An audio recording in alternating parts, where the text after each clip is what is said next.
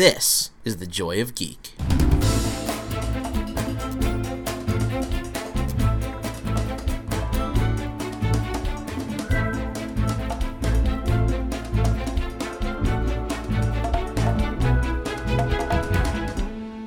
Welcome to the Joy of Geek podcast, episode 59. I'm Rich Lepore, and I am here with. Kevin Schaefer. And we have a special guest. Ah, Quin Melvin. Yeah, what's up? So, we, as you may know, have been recording at Ultimate Comics for uh, about a year now, a little less than a year. Yeah, about, it's six months, something yeah, like that. around six Um, it is our new home. It is wonderful, and it is a place that Quin also calls home. You work Uh, here, correct? Oh yes, I, I, I live in the uh, tunnels underneath like the shop. You know, That's what I how, figured, that's how I get yeah. here. so. excellent, excellent. Is there like a Batcave esque thing under there? Everybody I'm, wonders. I'm not going to disclose that because then that would mean going into a lot of like you know, a lot of lot of areas with red tape there. Understood. Understood. Well, we can understand why that would be secretive. Um, let's let's do just a little, just so that people have a little background. Um, what what is what are your interests? What are some things that you're into? Um, well, for me, I am a big movie buff.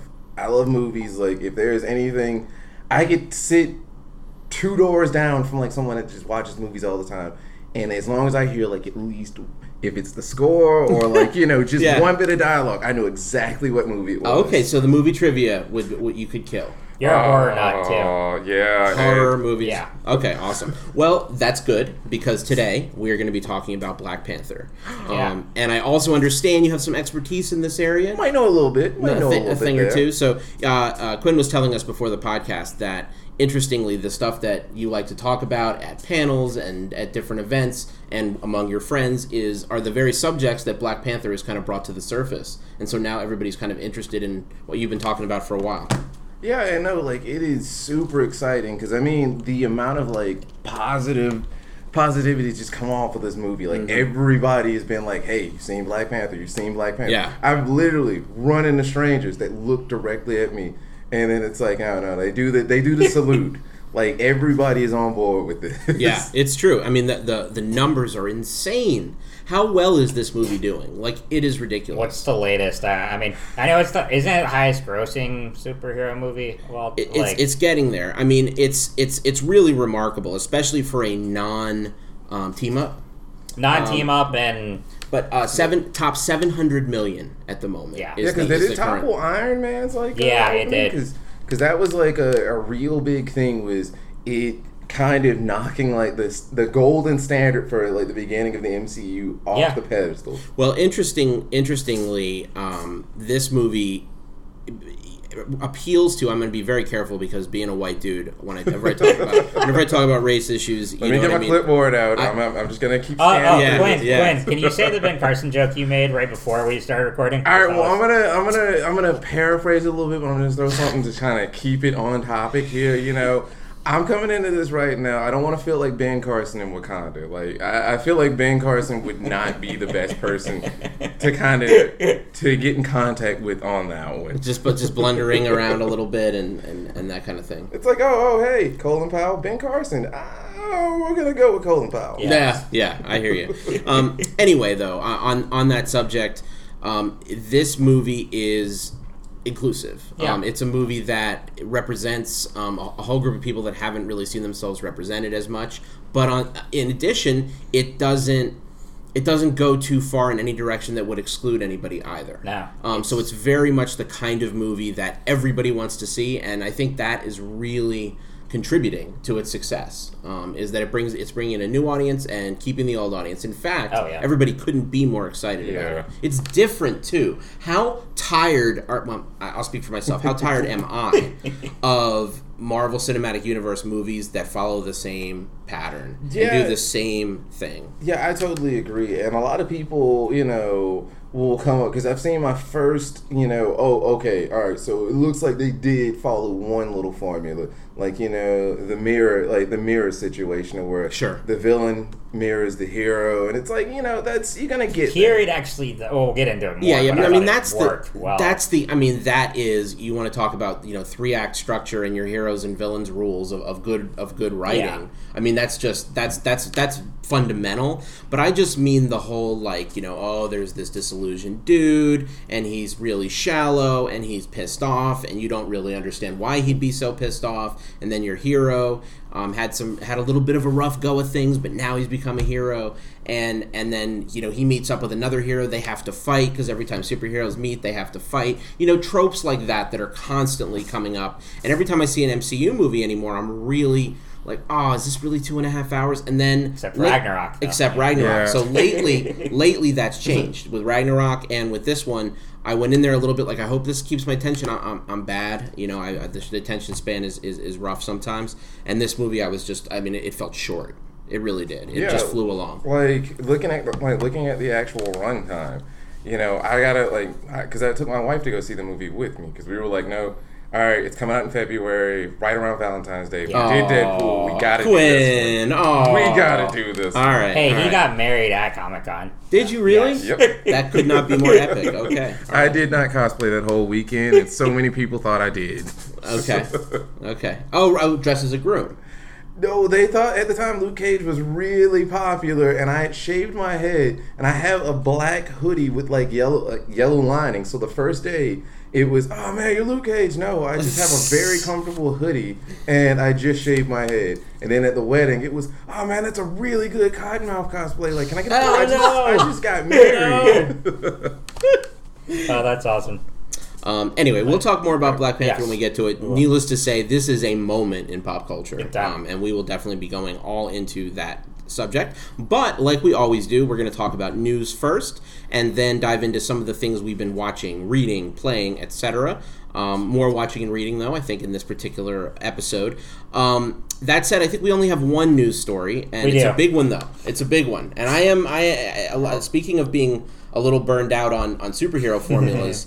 Um, we got another topic that is uh, happening more and more and more and getting older and older. Yeah. Reboots. So, and we wanted a retailer on this episode for it to talk about this little, uh, which I don't want to uh, bash. Well, we're going to be praising Marvel in this episode, so I don't want to bash them in. But basically, Marvel announced the other day they are doing yet another. Basically, they say clean slate reboot is starting in May. Is it? I want to say. But the thing about it, so here's the really confusing thing about it, though. So they, they just did Legacy, which the point of Legacy was to go back to the old numbering system. Yeah, so like yeah. um, books Go back to returned 700s and stuff. exactly. And so they were doing that with the new numbering system. The most confusing thing about it is that it's so some of the books are going to continue in that fashion. Like some will continue on from 700, that kind of thing. Others are going back to number one. Others are going are continuing on from like whatever number they are um, since recent, so like number 14 or something like that. Like it's good. So then that's going to be a big confusing thing, but. Yeah, they. I mean, because Marvel's had really. This is basically the third big reboot event in the last what two, three years. Because there was Secret Wars, which that was supposed to be the big cataclysmic thing. Then Jonathan Leg- Hickman, Yeah. Jonathan Legacy- Hickman walking around right. saying, "I just write funny books and look at all the power they gave me." yeah, like and then Legacy isn't It's even a year old. Um, but I'll let Quin. I want to hear your All right. thoughts on this. All right, so because like I had gotten into it a little later on, like Yeah. right after the announcement, because everybody was like, "Oh man, reboot, reboot, reboot," and I was like, "No, no, what are you talking about?" Uh-huh. And I get online, and it's like, "Oh, I should have pulled up a chair." Yeah. because this is one of those things where, like, when Legacy happened, so many, so many customers were confused. Like even knowing what was going on, because they did Generations, which were one-shot tie, like tie-ins to what was going, like going on, you know, and a lot of that was, oh, well, where are they going to take it, you know? Because with Generations, they were like, hey, once we hit Legacy, time travel's not going to be involved, you know? Like there's no story-altering thing other than the fact that yeah, Secret Empire is a thing. And that is another can of worms that like a lot of people really did not want to open Right. Right. With the whole You guys are getting deep on this. You, you guys are losing me. As a, somebody who's got my head in this and a little bit on comics, So can you Secret can you recalibrate Yes. a little bit? Like explain what, what's going But, on. okay. Um. Yeah, well, uh, Secret Empire we talked about before. That was Right. the event with uh, with Cap, um, you know, being not well, It's Hydra, it's the thing that is it, is it Kyle Higgins was it, no, what's the guy? No, no, Uh, that was Kyle Higgins did the Nightwing version, but Yeah. that was no, a not Kyle Higgins, not um, Kyle Higgins. Who's This the guy? was no, uh, who's Nick the guy? Spencer. Nick Spencer. Yes. I always mix those two up because they Sure, also sure. they also have uh, independent books and they're both kind of of that Yeah, same, they- they- same they age similar group. styles, and, yeah, yeah. Anyway, um, So- so it, it, it is Secret that. Empire was the big event last summer. And then when that ended, Marvel was like, okay, we're done with big events for a while. We're going to Yeah. keep these books. And so then that was kind of the promise of Legacy was like, it was very akin to Rebirth, which is what, and DC has had tremendous success with that because, um, I, you know, and it's fine. Mm-hmm. For a I long was- time before that, it was Marvel, Marvel, Marvel. I always felt like Yeah. I was a, a fan of the underdog, being more of a DC fan Right, myself. right, right. And there's been a title shift, and and really, uh, and would you say that DC had taken over for a while? Well, I'll say this now, like one could like judging from like this perspective of a fan, you know, and like a, a reader outside of my job. Yeah. You know, it feels like DC was paying more attention to like, you know, to past failures. Like New 52, there was so much that went into New 52, but it just didn't stick. You know, Flashpoint. I loved it, by the way. Yeah. I Like, love, there's a lot. yeah, there, things that I there's a lot of things Yeah. that like, cause I love the Batman like stuff, the Batman Oh, and yeah. Robin stuff. Scott Snyder's run is, is, is legendary. Yeah, and then, like it was the precursor for them kind of going, we need to turn it around. You know, we lost so many readers earlier on due to like all these books that we were flooding the market with. You know, like you had books like uh, Voodoo, which was terrible, by the way, but then they ended it and then tried to cram the character into another series. Then you had all these teams forming off of like failed books or, you know, ideas that like they just were not testing.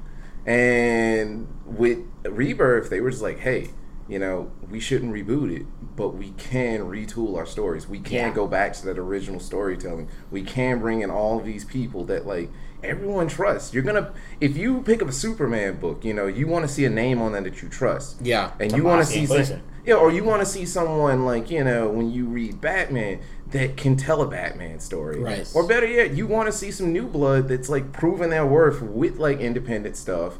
And I feel like Yeah. DC's taking a lot of chances with that, and it's really helping them out because it's making people feel like these books are accessible. Yeah. Marvel's missing the boat and thinking that oh, it's gotta we gotta ride the nostalgia wave, we gotta ride it hard, but also we gotta cram in new ideas, we gotta be relevant. Yeah. No, just be reasonable. Just be like you know what people enjoy from comics. Give Yeah. them that. Yeah, yeah. It's it's it's interesting. It's a, it's a it's a crazy balancing act. Anybody who wants to try to talk about canon, Yeah. and and the Oh. history Yeah. of comics, the conversation's impossible. First of all, Mm-hmm. and second of all, trying to balance this this thing uh, called reboots, right? This idea of everybody wants to have a number one because those sell a lot. Yeah. And so, how do we have more number ones?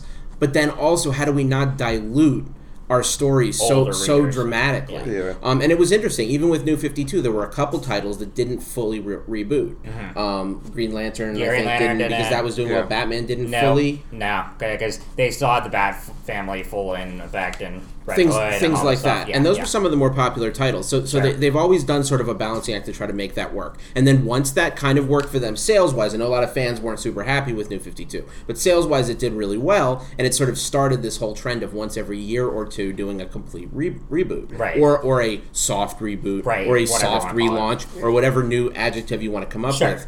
Um, but balancing that with also not losing hardcore fans, that's a Yeah. challenge all the No, time. it's. I mean, when you have companies that are the big two have been, you know, are seventy five years old, more than that, and you know, trying to, like you said, determine that point where okay, is this true to these characters, and um, we make something that's accessible to newer readers, and also that older readers aren't be turned off. It's a nearly impossible task. So I'm what, not. what gonna- do you but, what do you think, Quin? Do you think that it's working? No, I mean, I, I feel like for DC, it really is doing a good job because Yeah. they've just recently started like the new age of heroes, or where like That's great. or where they're like they're throwing out a lot of these new characters, and it feels fresh.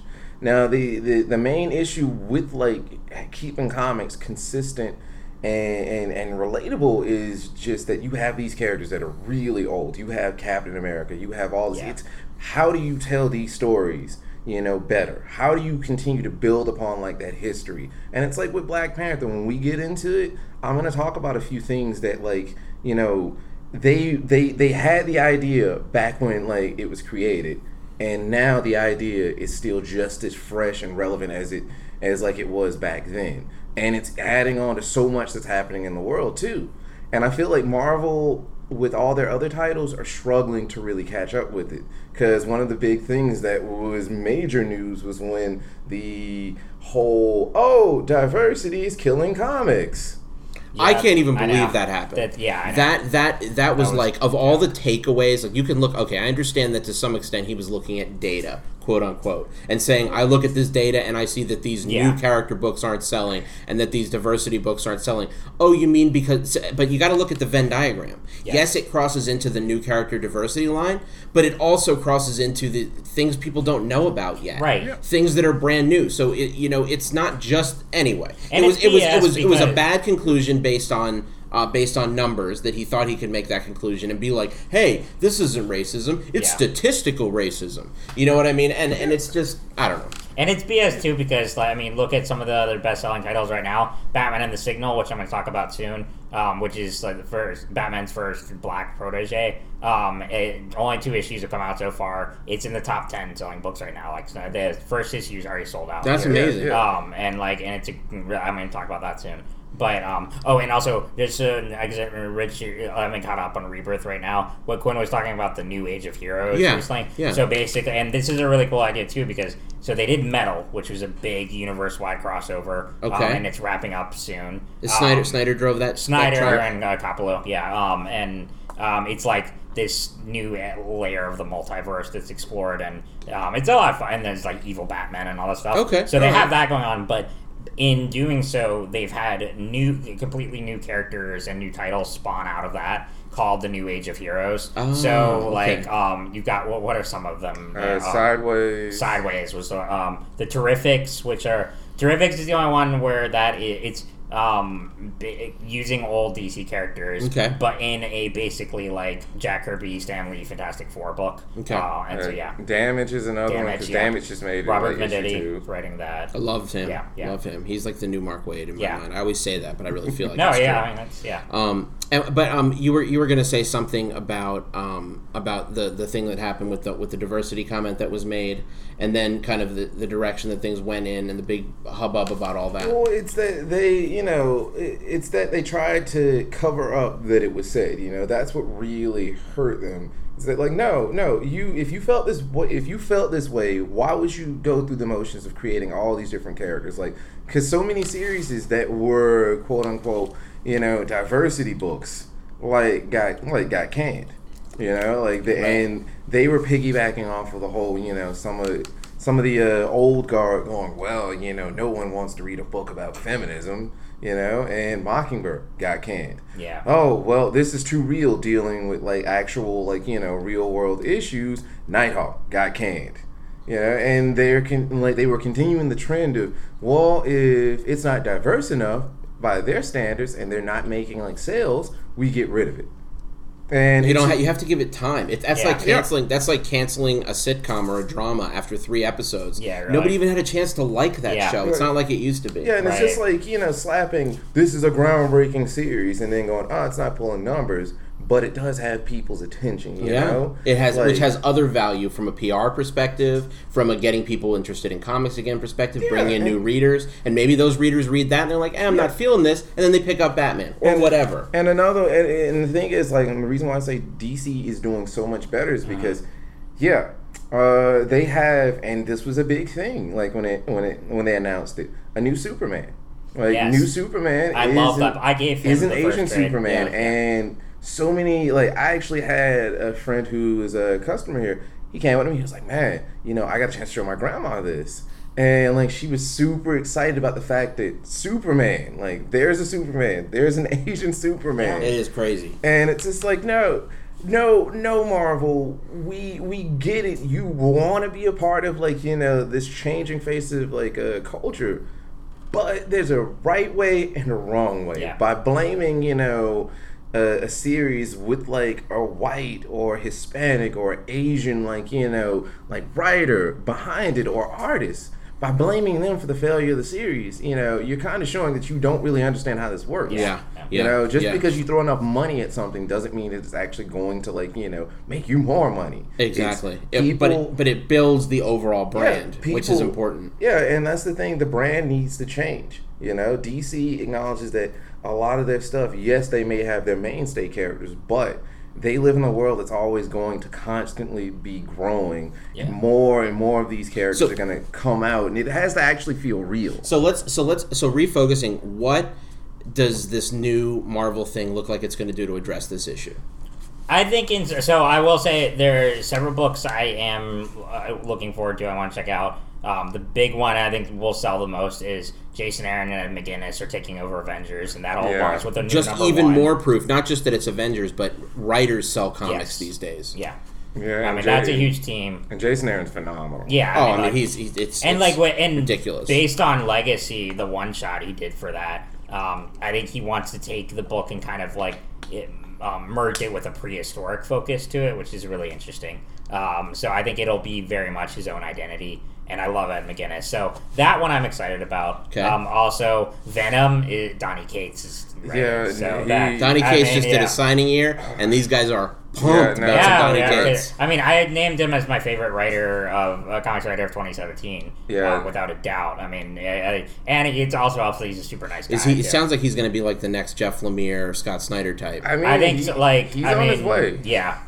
I mean he's. I mean, he, or is it he- more of a Charles Soule vibe? I'm just kidding. No, that, like he's just not- like and I- well, prolific, prolific. him and Aaron are good friends, and like they actually bear a similar style because, like, um, like I said, God Country is like very Cormac McCarthy esque Mm-hmm. um, meets mixed with uh, surrealist fantasy. See, for me, I like I like Southern Bastards in spite of that. Yeah, yeah, yeah, yeah. As No, I opposed mean- to for that. Not to say that that's not great for certain Sure, people. But sure. when I read that, I'm just like, ooh, oh, but the story's pretty great. Go ahead. Yeah, yeah, yeah. No, so I mean, they both have that kind of like um aspect about their work, and um, he writes really good horror stuff. But That's yeah, good. Venom, I'm so I'm really excited about, and and he tweeted the other day like how just how long he's been a fan of the character. Um, he said his dad sent him pictures of like back when he was a kid, um, and he couldn't afford all the toys and stuff. He sculpted like um sta- his own statues and stuff, and he had, he made Venom statues That's as that's a kid. that's legit. Yeah. Uh, what's Bendis working on? Bendis is at DC now. Yeah, Oh, that's doing- right. doing- he's Shit. That's doing- uh, and that's God, part- and- forgot. And, see, that's He's part, such a fixture. He, every reboot, he Yeah, would be the guy. well, here's the thing: like DC's, DC's handed him the keys to like one of their biggest vehicles. two He's- of their uh, biggest books. Oh yeah, because I heard about the Superman one. Like, Can you? Dude, what a big he's get doing- that okay, is. so what a get here's- Bendis was for no, them. so here's the thing. So he's doing super. He's starting in the summer. He's taking over Superman and Mm. Action Comics. Um, and the he'll start by doing. Um, uh, he has a story coming out in Action Comics 1000, which is going to be a huge event for the. It's going to be an oversized. Superman like, has a tendency to be so boring. I hope it's not boring. Superman's been yeah, fantastic. they since they Rebirth. they've really been Tomasi and Gleason, I keep Yeah. telling you, it's been so good. They've All really right. been pushing Superman in the right direction. You know, Yeah. I'm not a Superman fan, but when I first read the Rebirth stuff, I was just like, wow, I actually good. care about Superman. Yes. It's hard. It's hard. It's hard to do a good Superman story because he, he he's so infallible. He has Yeah. so few vulnerabilities and weaknesses. Yeah. Um. And and he's such a golden boy that that you can't having a character arc is really tough with him. Yeah. So what do they do to make it work? Side characters? Like how do, how are they how are they It's very. I mean, well, you liked Tomasi and Gleason's Batman and Robin run, right? I did. It's yeah. ve- it's akin to that in that it's very much a father son focus about um, Clark and Jon Kent. Um, Okay. but, like it's an right. equal focus on both. Yeah, and they- Uh, and- and yeah, there's and it's it's also really serialized too. That's what I like about it. Like when you're reading that, but it's not like Everything in the okay, world like is all about arc and serialization now, though. crossovers and stuff. Yeah. It's like they can do um, a single issue and tell a story in that really well. Yeah, and they do a phenomenal job at like really because it's the same way that uh, they did Batman like a while back, like which really had me glued. Uh, with New Fifty Two was they gave him some, they made him an actual character. Like this Yes. Superman, they acknowledged early on that this is the Superman that like this isn't older Superman. This is the Superman we grew up with, you Yeah. know, and that his life has changed and that they were living out like on another Earth. And then the current Earth Superman just kind of bites the dust and he's like he's reluctant to fill that role because he has a family now. And that's something completely different for That is Superman. different. That is Yeah, different. it is. Okay, so so back to Marvel. Um, Let's let, let's let's put a bow on this. So the Marvel thing that's coming up, this reboot, right? What what does it look like? It's going to be exciting. Does it look like this time they're doing it right? Does it look like this I mean, could it's bring always them hard back to to tell prominence? because, like, we, I mean, it just got announced, and I've only looked at some of the um, book titles come out. Another one I'm looking forward to is uh, Darkhawk. Is But could this one stick, or is it always going to be a two-year reboot? Well, I think it, there's always you can't tell until I. I mean, I'm not an executive Marvel, Marvel so I don't know what Well, their I, plans are. I don't think I they hope- know no, what's best either necessarily. Yeah. It, it depends. It really depends because right now, you know, they've been on the verge of not giving us enough to, you know, kind of draw something from. Like, yeah, showing us like the uh, the pinup with all the characters. Yeah. Yes, that some people get excited about that. Others are just kind of going, wait, this character's missing. This character's missing. You introduce Uh-huh. Just an characters. opportunity for people to be upset. Yeah, and it's just like, wait, how, how? Okay, we we get it. You found your shovel. You've dug up all of these heroes that have died. Well, what does this mean for like you know the current series? Is like, are they going to get canceled? Are these characters? I see. Get So there's a lot out? of questions still. Yeah. Okay. And I think really, I mean, it, it, it's amazing the impact of what of a writer like Bendis um, switching companies can have on both universes Yeah. because it is a huge shakeup for Yeah. both companies. With him leaving, Well, also Hickman is, is, is kind of out of the game. I Bendis. haven't seen it in a Uh, while, yeah, no, he no, he specifically said that Yeah. he's what was it, Secret Secret Wars. Yeah, What he specifically said, like this is going to be my last hurrah for a long time. I'm going to Yeah. do creator own, and even that I'm going to phase out on. Yeah. And then Bendis is gone. So and I then mean, Dan it's- Slott's Spider Man run is coming to a close. I can't He- believe that. I know you guys talked about that on the uh, on the comics countdown. Mhm. I So mean, it's a lot of you know transitions. Yeah, I feel like they're trying the new blood aspect that that's really really worked out for uh, DC as well. Yeah. You know, and that If you pick good talent, Yeah, and that's the thing. I feel like they they they've gotten the tools. They just need to know how to use them, and that's Yeah. why, like you know, having someone like uh, Donny Cates take over, you know, all these series because he came in right off gate, right after uh, Jeff Lemire for Thanos, and you can you can tell like there's that chunk of it's going to be this different series. Like even re- hearing the character interactions, it feels like you know, okay, Marvel's opening up a little bit more about allowing these people some control over what goes on. But yeah, only time will tell right now. I mean, we'll have to update as as it as it progresses. Yeah. yeah, Um, it, it sounds like a little bit of, uh, um, if I had to phrase both of your guys' impressions, it seems like uh, um, slight optimism, definitely cautious. Cautious, yeah. Yeah. I mean, like I, I mean, I'm always gonna wish for uh, the best. Everybody a comic wants the- company. every book to be Yeah, awesome, no, I mean, course. absolutely. I'm- it just it does get exhausting trying to keep up with uh, as a reader. Yeah, it's Um, like- but and I'm sure it is as a creator as well. yeah, Um, yeah. but, yeah. It's like for me, it, I'm I'm gonna knock before I walk into the room. You know, I want to know like if I'm in the right place, and Yeah. I feel like with all the stuff that's been going on with how they've been handling their comics. It's kind of that case, you know. You don't want to get too enthusiastic, Yeah. and then buy into it, and then you just get completely sucked out of like all joy. I will Yeah. say, Secret Wars did that to me. Secret Wars. So even though it really took that extra time, even though it added an extra issue or two and expanded and took they took forever to tell that story, it didn't pan out, huh? Yeah, because they were just bombarding like you know readers with so much, and that a series that was originally slated to end, it was supposed to go for that year, and it was supposed to end in December, Kept it going. just kept going. Going. yeah, Yeah. yeah, Okay. Um, well, speaking of you, I, I almost uh, threw this segue in a, a minute ago, but I do want to mention um, you guys were talking about Superman and different takes on the character, right? So I recently saw the trailer for Krypton. Have you seen Oh, this? did? Yeah, What do you think of it? Because I don't know what the f to make of it. I don't. I'm- I don't think they. I don't think they know either. It's, It is it's Goyer. whack. It's Goyer heading it up. What do you think? What do I you mean, think? it looks dark. D A R K, dark. Where's the city? I thought we were going to be seeing Krypton. I didn't see one shot. I was like, cityscape? No. I'm- Next I'm- cut. I'm- cityscape? no cut. I'm no. gonna call it. I'm gonna call it because we, we, we, we need to at this point when when David Goyer's name gets thrown around Ugh. for it. Blade the series.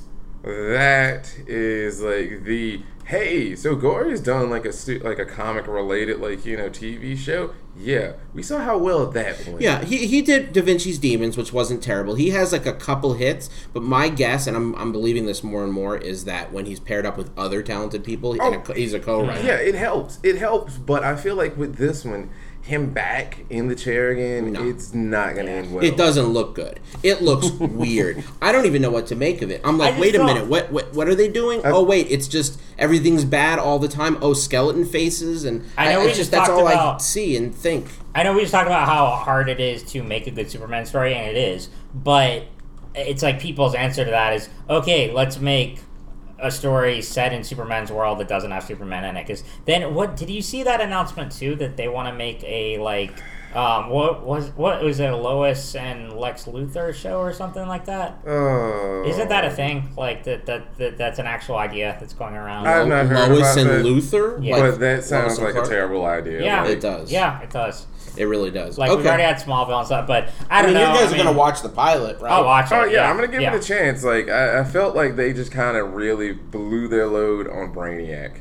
Like just Yeah. acknowledging Oh, right, that Brainiac is going to be a thing because that's going to be a lot of that show. That like you know, Also known as Brainiac. what did it say? Absolutely. Like Eater of Worlds, also known as Yeah. Brainiac, or something like that and it's like, oh well, well, thanks, David Goyer. Like we we really really wanted this. All right. Um, know. so I'll watch it. I'll share my thoughts then. But Cool, yeah. cool. Yeah, I, I- I can share my thoughts right now. Yeah. It's dark. All right. Um, so let us um, let us move into talking about some of the shows and books that we've been enjoying lately. Okay, cool. Um, and on that note, why don't we start with something I know you're very positive about, positive about? We haven't talked about Black Lightning yet, have you? Oh, yeah. Oh, let's do it. All right. All right. So let's hear it. Um, have you watched it too? Oh, yeah, you got me I into am, it. I am all caught up on. It. He's it. the one who told me. Like, I, Oh, I, yeah, yeah. okay. It's all becoming You're at the- clear now. yes. Because I was like, wait a minute. Kevin is like un- unnaturally pumped about It's Black all Lightning. connected. It was no, I like Yeah, Quin told the me about Matrix the just shop. appeared and- in front of me. Well, because Rich and I were talking, uh, like when the trailers came out, the trailers really The didn't. trailers looked uh, bunk. no, they. I mean, it looked like it. They were still in post production. Bad sci, Yeah. bad bad special effects, jokey looking performances, a weird hotel background that's in like every shot. I mean, it's just Yeah, so it that they could use that sign to show the lightning going. Yeah, you could you It could just tell looked weird. You could tell like there was some play with with like releasing that trailer. Yeah, like yeah. they wanted to get because someone it, it it felt like someone was like, all right, well, we're not quite sure considering the success of like Flash and all this other stuff. Well, what if we just kind of give them a little sample? Yeah. and it's like, oh, That- yeah. I don't know how I feel about It It was a bad right, sample. Right, right. And it was a we- bad sample. So you would agree the trailer didn't do it justice. No, it was like this is interesting that they want to go this like this route, but I got to see more. I got Mm-hmm. to see something a little Yes. bit more clear cut and a little bit better presented. And and also, I just want to say one thing about just impressions. When I and, I, and and please don't hate me for this, but No. when I first saw the main character guy, I was like, dude, what is that like old man father looking dude being a superhero for? and, it and I for the get it that it Like, works once It you watch the show. Yeah. Because uh, Kevin's um, subjected me in a good way to the first half of the first episode. We only had that much time that day, and I'm going to watch the rest later. But I can see why you dig him. Yeah, he's very cool. Now No, that I, I- see the show, what at got first I was like, what is up, dude? What is he, a high school principal or something?" Yeah, shit? he's high school Yeah. prince. It's like, dude, you're not a superhero. I'm just kidding. Go ahead. No, so what got me into so Quin and I were talking at the shop, and he was like, "Oh yeah, I love it." Like that was when I think the pilot had just dropped. I was like, "Okay, I'll check it out." And then I listened to the Nerdist Didn't take podcast. much. Let's face it. You're a huge fan of the Arrowverse, and I know this Yeah, oh, I isn't know, I know. Arrowverse. I know that, but Well, no, it is set in the same universe. It's just like they're not. They're probably not gonna. If they do crossover, it'll be a while. that's what they Um, said about Supergirl. Yeah, but I mean that was still in. Well, I mean Flash showed up in season one, or but Yeah, then they I hear yeah. you. But Okay. um, but anyway, so yeah, then I listened to the Nerdist podcast with Cress Williams, who yeah, I'll admit I have a man crush on him. He really Like, does. like, hey, Every time he comes on screen, he, Kevin is known to Dude, say he's a things like badass. he's known I to say like, things like I- this. See that dude right there? That dude. That's the guy you want to save you when you're in trouble, isn't it? Like, I mean, he's really into it. Yeah, but no, what I like so, and then the podcast interested me because when they were talking about it, um, you know, Chris Hardwick was raving about it, and they were saying that you know what I really like about it. It's not an origin story. It deals with real world issues, and It's it's, like a and it's like- re-origin. yeah, it is. I mean, 'cause- Well, they they did a run because that's the thing. Like they stayed pretty close to like the story of Black Lightning. You know, Yeah. Like I read the I read year one this week. Yeah, too, they they, they to- stay pretty close to the modern telling of it of how like you know he had already had the run as Black Lightning, you know, and he felt like he needed to give back to his community. So he decided instead of going around and punching guys in the face, you know, and potentially putting yourself in danger, Uh-huh. I'm actually going to like you know improve my community, and that's something that's like it's going to tie into like our discussion about Black Panther.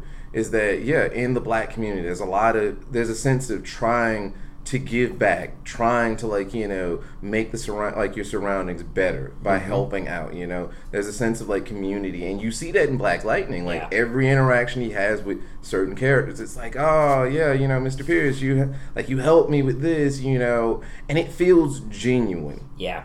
Well, I mean, the whole conceit, right, is that he decided that he could make the most difference in a pede- in a in a Yeah. In a back, citizen role as a, as a, as a teacher and inspiration to the students, as opposed to a you know superhero beating ass, and, and also then, not put his da- family in danger. Yeah. and then unfortunately his family's in danger anyway, and he has Yeah. to step up, Yeah. basically, right? That's pretty much what draws him back into it. And then he also thought his old nemesis, Tobias Whale, was dead, and he's not. He's But bad. He's alas. secretly- yeah. Um, and but the interesting thing too, so when you know, so I read year one this week because I found it at Barnes Noble last week, and um, the so the 100 gang, which you know the um in the show, you think it's just like a typical street gang, but in the comic they have like these supernatural origins to them, and like this kind of like League of Assassins like Yeah. roots, and so I'm wondering if they'll bring that into the show. Well, they already had like they already have like a couple of names from the comic that like play a major role, like with Yeah. with uh with the 100 and just Tobias Whale and Jim, because they had uh they got a Syonide, like Mhm, yeah. granted it's the second Syonide, but it's it's cool seeing these little touches thrown in there, like uh Gambi, who's his uh tailor Yes. slash his his gadget guy. His brother uh, in the comics is the tailor for like the uh, Flash's bad guys, like the Rogues. Like he designs all their costumes. His whole thing is he wants to design uh-huh. the perfect bad guy costume. All right. And then his brother is, oh hey, yeah, you know, I'm this reformed like guy who wants to help like Black Lightning be a better hero and everything. It's like, you know, I really want to see this, so you guys better not screw this Yeah, up. yeah. Interesting, interesting. So that show is full of win. Yeah, no, I love Yeah. it. I mean, it's just it's got good character drama. Um, it's not super over the top or melodramatic. I mean, I'm really the- surprised it's as good as it is. No, it really- I I mean, mean, I'm solid. really surprised. Um, and and it's one of the few shows that films in America. Like they Yeah, they, because they the film rest- in Atlanta. Yep, the rest of them in the Everest they do in Canada. Yeah, it's oh, like okay. oh, oh I mean, man, that's, you know. Oh man, Yeah, Amer- but it's America Central Part Two. City. Oh no, that's Toronto. Eh. Mm. That's Toronto. I, I try to Yeah. just turn that, that analytical part of my mind Sure. off when I watch these movies. You know, when they like transplant cities, I'm just like, whatever. I don't know the cityscape anyway. I Well, but not there. just that. It just feel like it really is a breath of fresh air. Because like as fun as the Arrowverse is, it can get very exhausting keeping up with now, especially because they're trying. I mean, yeah, you can So just they've- they've- just watch Flash or just watch that, but they're they're doing big crossovers now, and Yeah. they bring characters in, which is as it should be. I mean, that's part of the fun of it. But still, it, it can be a lot to keep up with. Whereas I was kind of hope waiting for something that was more, you know, back kind of back to basics and a more fresh, you know. Uh, you know, smaller focus, and it's really the show is really just about you know him and his family, his community. Um, you know, it touches on social issues that are relevant, and the action is. It doesn't seem heavy-handed about that stuff. No, either. it's not. didn't No, I think it's there's like nothing I like less than being preached to about any It's, issue. and it's not. It's very like it ties directly into the story. Yeah, and it does a good job at like you know, and I'll say this: the first, the pilot episode. From that point on, it's like they got a feel for what they wanted to go for, what didn't work, Yeah. what did work, and then they just from that point just went, all right, you know, here's what we're gonna keep consistent because we feel like yeah. so they pilot- figured out what their show is. Yeah. Yeah. And I love that they were able to do that and it wasn't like, you know, a hindrance. Like, because one of the big things that I find like just completely annoying is when all the characters seem to just somehow be like, oh, yeah, we just met. I don't trust you. Oh, but I know, I'm going to are- grow yes. to trust you and we're going to be besties. Right. With this, it's no, it's a world that feels normal. It's a world that feels like, you know, Yeah. these characters belong and that that they know each other from like, you know, his cop buddy and them, you know, interacting to the whole, oh yeah, Black Lightning's back. What are we gonna do? Well, um, yeah, what did we do last time? Yeah. We just kind of we continue doing our jobs because I feel like with cer- shows that have vigilantes, they don't get the idea that okay, you know, law enforcement still has to do their job, but having to sit here and go, well, this has been a problem for like with Arrow, it's been a problem for years now.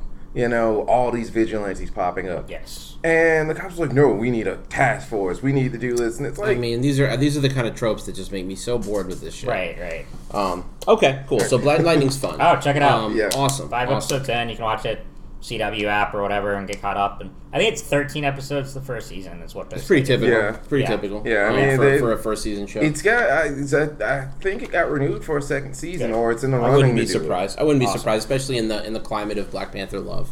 Yeah. Um, okay, so uh, Quin, um, why don't you tell us what you've been digging lately? What's number one on your list? All right. Well, since we were just briefly talking about like earlier, uh, altered carbon, I'm gonna I'm gonna let you do that one, and then I'm gonna jump in. But I'm gonna go off the rails and say I have recently discovered. I, I'm gonna say this now. I, I love Sean Bean. I have a soft spot for Sean Bean. Wait a second. Wait a second.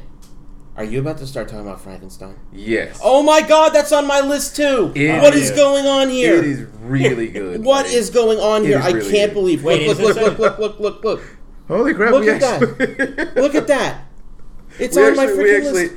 uh, the only one that I have not gotten around to, but people keep telling me is the 100. That's So- on my. That's the third on my list. I, I cannot believe that you just said that. It popped up on my Netflix feed, and last night I only seen the first two episodes, but last night I was So like, "Holy shit, this show is mad so good." good. And What do you think about it? Well, I like. And how I'm far a, in are you? I'm a big, uh, I'm a big Mary Shelley like fan. Yeah, and, yeah. And I love the aspect of because there's always so much you can do with a lot of these stories and and keeping them consistent, creative, and fun.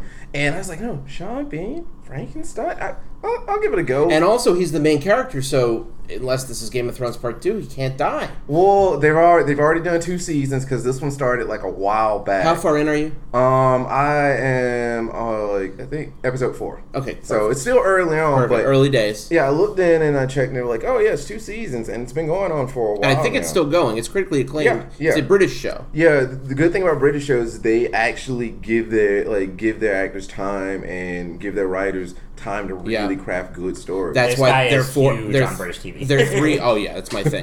There's three episode seasons. Sherlock, for example. Yeah. There's four episode seasons. There's five and six episode seasons. If you get ten, that is an aberration. Yeah. And you know they come out every two years at that rate. Yeah, I mean, you- it is very small seasons, very creator focused. They don't do the typical traditional writing like we do. They don't have writers' rooms like we have. They uh-huh. do a very different thing. What they like to do generally is have one writer.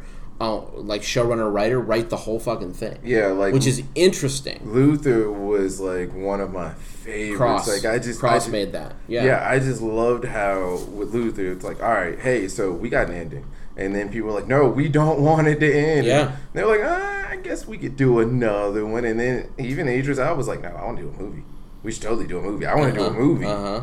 And so I feel like with shows like that, and you know, like Frankenstein Chronicles, like yeah, no, it's it's got a lot of. If you want something new to watch, something really fun, you need to watch this. Some, So what it's, kinda- it's, it's dark. So let me, let me let me give you the premise. Okay. So the idea of I know this is just right. take. So the idea is it's reimagining the Frankenstein myth as put forth by Mary Shelley, and apparently Yeah. she's in it. Although I haven't gotten yeah, to her she's yet. in. Like they showed a little preview for it after the uh, first episode. I haven't gotten to her yet. But but anyway, the idea is Sean Bean is this grizzled, um, much tortured, but still very likable, very approachable as always.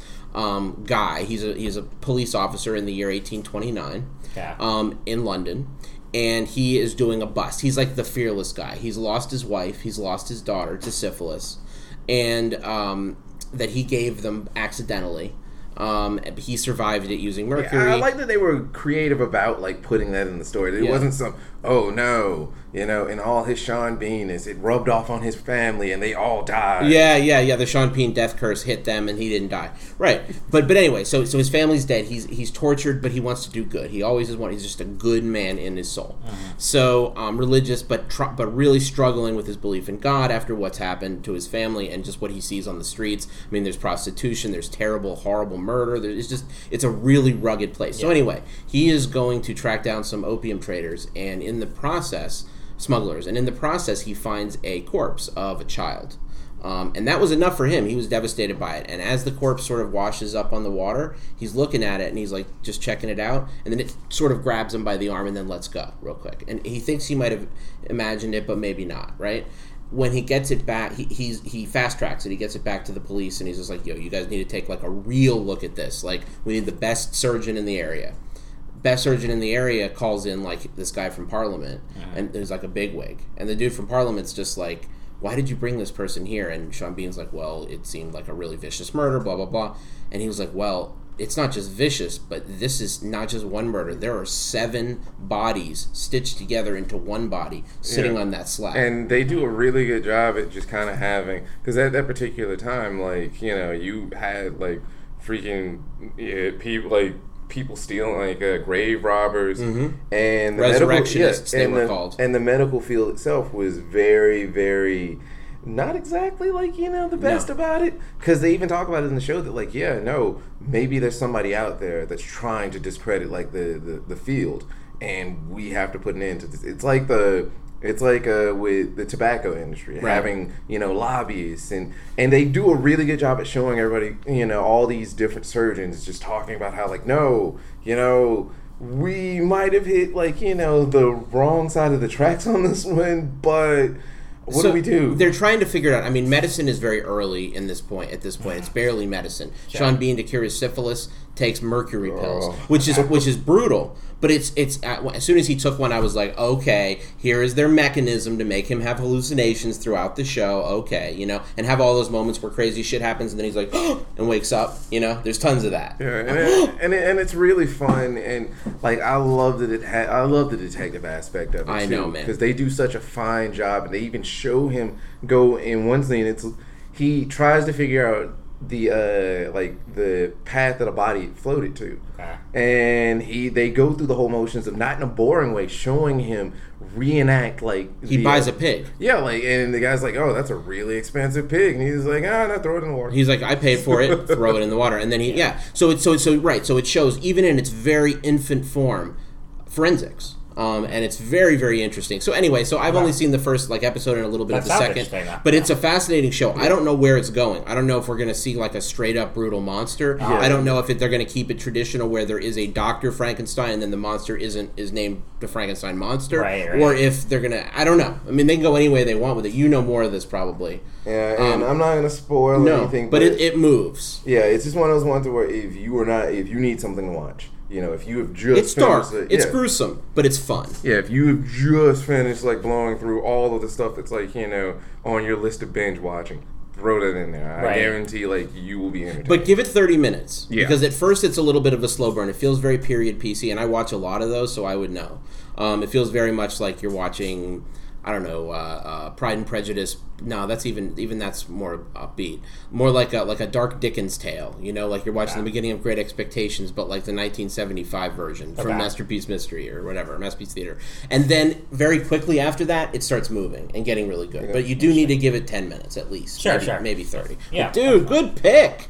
Nice pick. What a surprise. I did not think you were going to say that in a million like, years. I, like- I, I honestly feel good that like you know it's like all right, so maybe I'm not the only one. No, I'm That's how telling I you, feel if all you, the time, too. If you ever have any questions on British TV or any this guy, like, I, I watch yeah, at least yeah. fifty percent of the TV I watch, and I watch a lot, is British. I love British TV, watching, I, and especially British mysteries. So we could we could geek out about that forever, man. Talking about some some Luther or some Shetland. By the Oh, way, man. Shetland is sick. All right, Mo- moving on. Moving on. I- Good that, that's too deep a cut. Um, so let's talk about Altered Carbon. Um, Altered Carbon is one of my most anticipated shows once I found out about it, which was early this year because that show was under the freaking radar, man. Nobody knew anything about it that I ever heard. Nobody was talking about it. And then in January at some point, I was looking up what's coming on Netflix soon, and boom, there it shows up. Not only did it show up, but it showed up with a, tr- a, a just a tremendous pedigree. For example, Joel Kinnaman. He has Everybody. A, he has a man crush Alright. on Joel. I Kinnaman, so, love yeah. Joel Alright. Kinnaman. The Now Killing let's- is my show. I'm gonna say this, Joel Kinnaman, like he he has proven himself to be an actor. You give him the material, the right material, he will knock it out of the park. Suicide Squad was not one No. of those, No. but you or RoboCop, but give him something good, and this guy will like run with he it. Makes the killing. So I watched. I'm so down in it on the British mystery front, that actually, and, and Swedish mysteries and whatever that I watched Forbrydelsen, which is the original version of the killing. And then when they made it in America, you know, they said they'd have a different ending. But the only thing that got me through watching the American version, when I already kind of knew all the story beats, was Joel Kinnaman. His portrayal of Holder in that show is so freaking phenomenal. And he is also excellent in this. You buy him 100% the entire Yeah. time. But but anyway, so Joel Kinnaman got me really pumped. But also, this is, I can't believe this, the most expensive show Netflix has ever made. Yeah, More believe expensive than The Crown, more expensive than Marco fucking Polo, the most expensive show they ever made. And they had almost no fanfare. It just dropped. And yet, it's a really interesting show. So Yeah, this is a show that is actually based, and I'm going to throw you in a sec, Quin. This is a show that is actually based on a novel series, a sci-fi series, um, and there's actually three books in the series, right? Yeah. Um, what What is the series like, like as a book, and when did you read it? Well, I had read it like oh, a good while ago because one of my buddies is a big science fiction guy, and he was like, "Oh man, like I know how you like those." Those detective like noir style like books, you need to read this because we were talking about Blade Runner. He was like, "Yeah, no, Oh, I'm gonna give you a copy. You should read it." And I read it. and I was like, "Nah, I okay, all right, all right. Where, where's the next book?" And Yeah. he was like, "Well, it's supposed to come out soon." Okay, So you I'm were reading it on, on on schedule. Yeah, like Oh, I wow. really into Wow. just thinking, all right, this is one of those books where you know it could either be good or bad. I'll give it a chance, and I really enjoyed it. And so hearing like that they were gonna do a live action version, it's like, oh, okay, I'll give it, a, I'll give it a chance. But it really does a good job at showing. It gives you a glimpse into the world, and if you read the books, you're gonna get excited by it because there's so much that will like if this takes off even further, we're going to be getting a lot more of the the. I feel like having seen the new Blade Runner movie, I felt like this seems like it plays, it works a lot better than the new Blade Runner. The Blade Runner movie is beautiful. This just seems like they could have went that aspect of it, showed you know this character in the world. It's a different thing. They're, they're different things. One of them is an artistic vision. One of them is, you know, absolutely gorgeous and well plotted and, and, and lyrical. Yeah. and, and, Yeah. and, and one of them is a sci-fi action show. And that's th- they're just very different Yeah, and, and they they don't like you know kind of scooch you into this world and expect for you to get it. As so much as they do it on a very subtle way of introducing, like you know, because in the show the like the characters you can be reincarnated into like into these new bodies. Now they're and- called sleeves. yeah, and, and with the sleeves are like in the first episode, there's a very like heart wrenching moment where you know our main character wakes up, and you know he's getting ready to be released, and then you see this old woman, and it the like you see there's a uh, couple come over, and like the old woman's just distraught. You find out that like yeah, they were so poor that like their daughter their kid comes back in an old woman's body. So when you die and you're wealthy, you have two options. You can either go into a better body th- that has either been bred for you or stolen from somebody else, and that and then you get to be like a badass, like a Joel Yeah. Kinnaman body, or you can, if you're really super rich, like the like the. Um, uh, the another main character of Yeah, the you just story. keep coming back You as keep yourself. coming back as yourself. He has Right. himself being rebred. But if you're poor, you get the old woman treatment. Whatever's lying around, you get that body. Right. No, I watched the pilot as well. Oh, so, okay, yeah, cool. um, I didn't but- know that. Yeah, yeah, yeah. No, but we were talking about briefly last week, but um, I yeah no. So I so I was sick when I started watching it, and it is while it is sci-fi action, I still think it is one where you kind of have to be kind of like paying attention to, and it's a bit of a slow burner. At I'm going to make a prediction. Um, Kevin will but- never watch another episode of the show. No, I will. you right oh, now. I, I will. All I mean, okay. But um, I watched that and Cloverfield Paradox in the same day. Oh, okay. Um, and then and so it's a lot of good sci. And I'm talking about another sci-fi on Netflix. I can't soon. wait to hear about um, But like, there's a lot of good sci-fi coming out. But um, but it really is interesting. I mean, the world building is interesting. And see, I like that that they don't spell everything out for you at the beginning because that's sometimes my beef with a lot of sci-fi movies and TV is like you know they put it in text and they like really dumb it down for you and i'm like i don't really need that like i kind of want Right. to just like let just show me the world and i'll get i'll What's- figure it out as we go along I'll give you a great example. There's these things in this show called AI hotels. Yeah, yeah, And yeah, there's yeah. one in particular, um, and it's themed after uh, Edgar Allan Poe's The Raven. And there's a, a guy whose name is Poe. And so all you hear before he actually before Joel Kinnaman goes to this hotel is, "Oh man, you're not gonna." First of all, you see a very discreet but but interesting, intriguing ad that's like digitized on the side when he's having a drug trip. He decides to do some drugs. Uh-huh. He, he's and for other reasons. But you see this sign for the Raven, and I was like, "Ooh, that's intriguing," because you Yeah, can pay yeah. attention. You get more depth from the show. Then you know he says he tells the female cop where he's going to go for the night.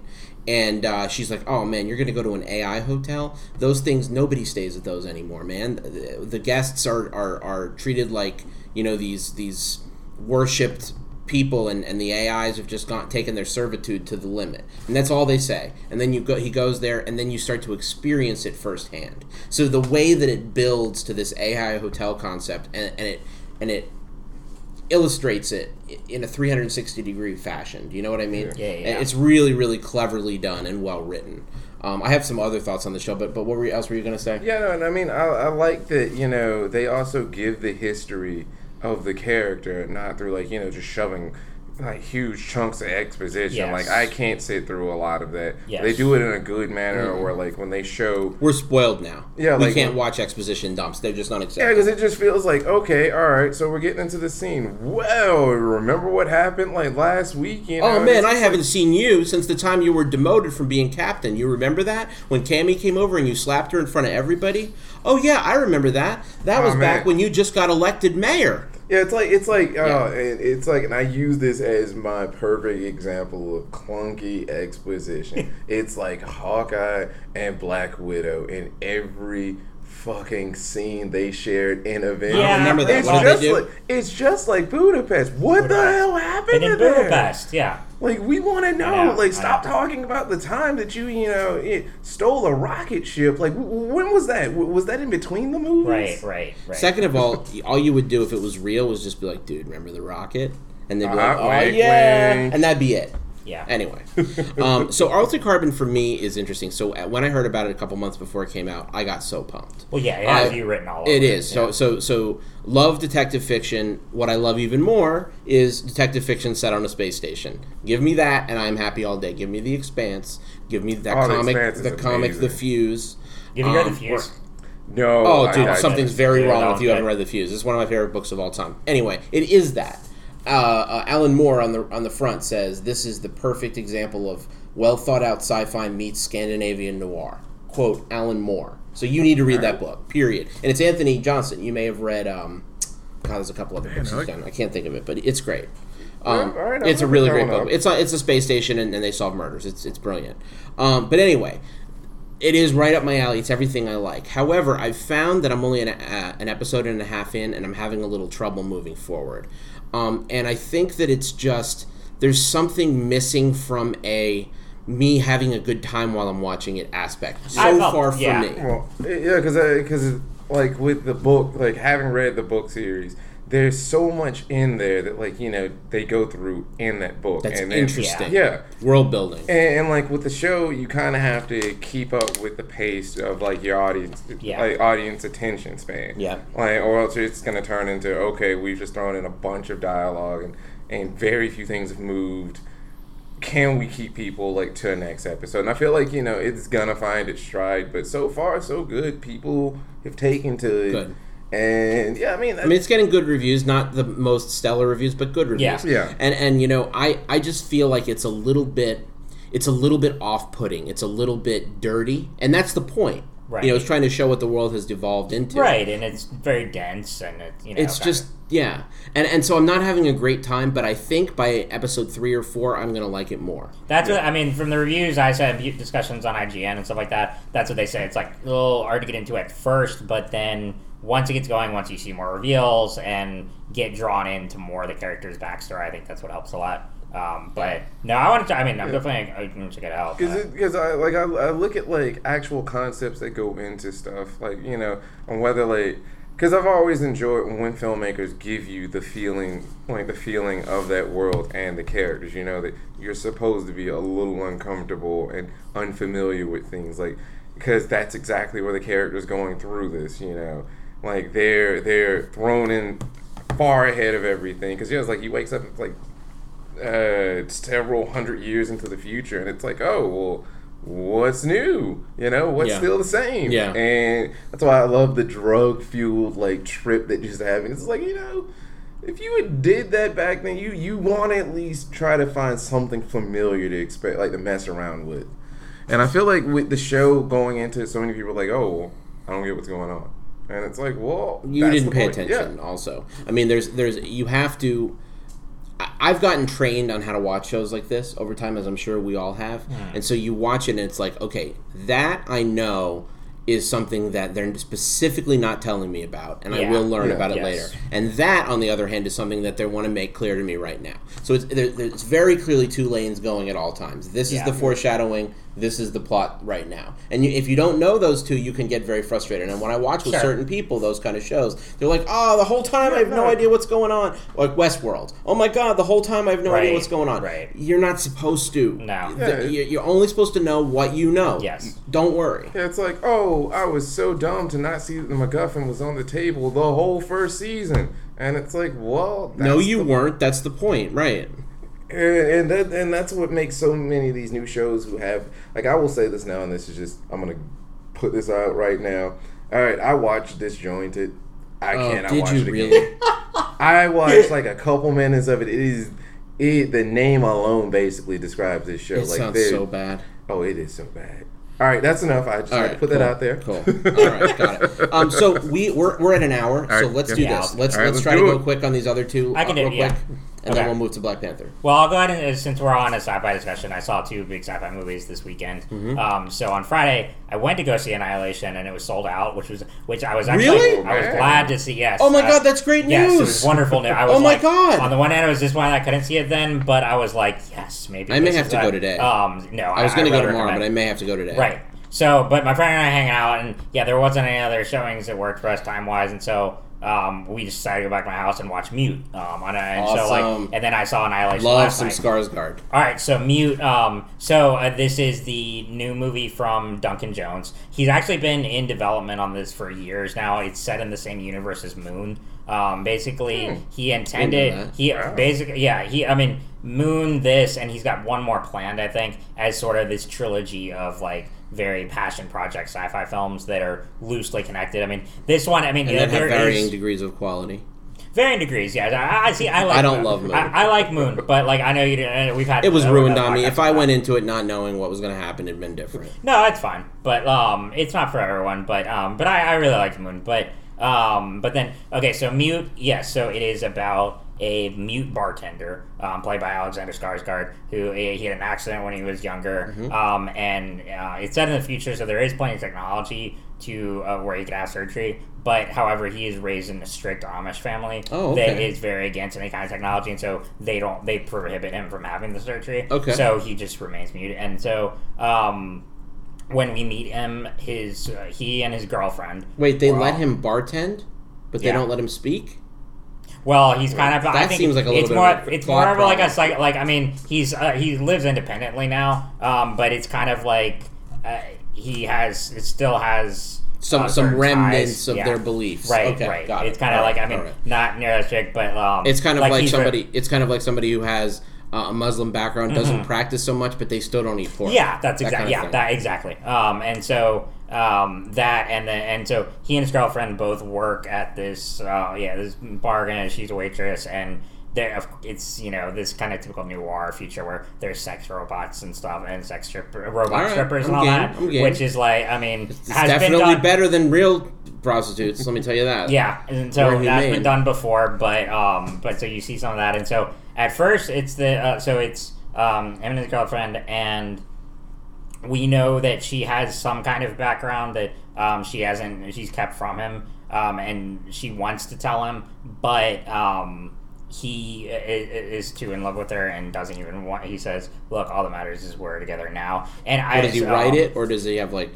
he uses a combination like he'll write on his cards or um, uses some sign language that Okay. kind of thing and so um, that and the, I'll go ahead and I'll talk about this some more but that uh, right that those early scenes I really liked I was drawn in because um, and I'll go ahead and say Alexander Skarsgård's performance is fantastic but um, the beginning I really liked because it draws you in with this nice uh, relationship and um, again they do they have really solid chemistry. The woman is not in it very long because the the big plot point of the movie is that she goes missing and he's going Nice. like Nice. um you know amateur detective going looking for him. Is it So- right up my alley? Would you say overall? overall, I think you'll definitely like it. Uh, uh, uh, like it. I mean, there are issues I have, but um, I think you'll like it better than Moon. But let me get into it a little more because uh, I'll kind of so I can give my overall impressions. But Yeah. basically, from there, so that's story A. But then here's where uh, the biggest issue with the movie is its pacing because it has. So that's the main story, but they can never have enough material in that to make that the whole movie. So there's this other storyline that goes on um, with Paul Rudd and Justin Theroux's characters. They play, and, and also the movie is set in Berlin in the future. Okay. They play these ex-military surgeons who um, are AWOL, and now they uh, perform surgeries for like criminal enterprises. Wow. Um, Paul Rudd's character is trying to get out of Berlin so to get him and his daughter back to the U.S. Um, and so he's just trying to get enough money in it. Okay. But so as both of them have mob connections, and so that's where they intersect because when um, Skarsgård's friend goes missing, Is this going to Um, be too it's spoilery? It's starting to get no, it's just gonna, it's just All gonna there. That's uh, explain the mob connections here. Okay, So right. that's what intertwines their stories. Um, that's all you really need to know plot wise. I don't want to spoil anymore. But um, so there are things I really liked about the movie. There's things I didn't. I basically I didn't love it or hate it. Um, Yeah. Kind of right in the middle. Yeah. I liked the world building overall. It was, I mean, it's very Blade Runner esque, not nearly as good as that. And again, after Blade Runner 2049, it's really hard for any sci-fi noir to compete in this I mean, because yeah, it's you- just different. Yeah, you It is. can't like Yeah. it, it's a huge scale like to you know be at, especially with how visual that movie Yes, was. yes. Yeah, visually, Yes. you, you don't even don't even fuck around. right, right. Um, but yeah, but it's solid. I mean, there's you know the good noir scapes. There's um, and it, it is a world infested with prostitution and um, crime. and all that. You know the typical that, that you expect from a noir like this. Um, and especially you know with Paul Rudd and Theroux's characters. So these are the good parts.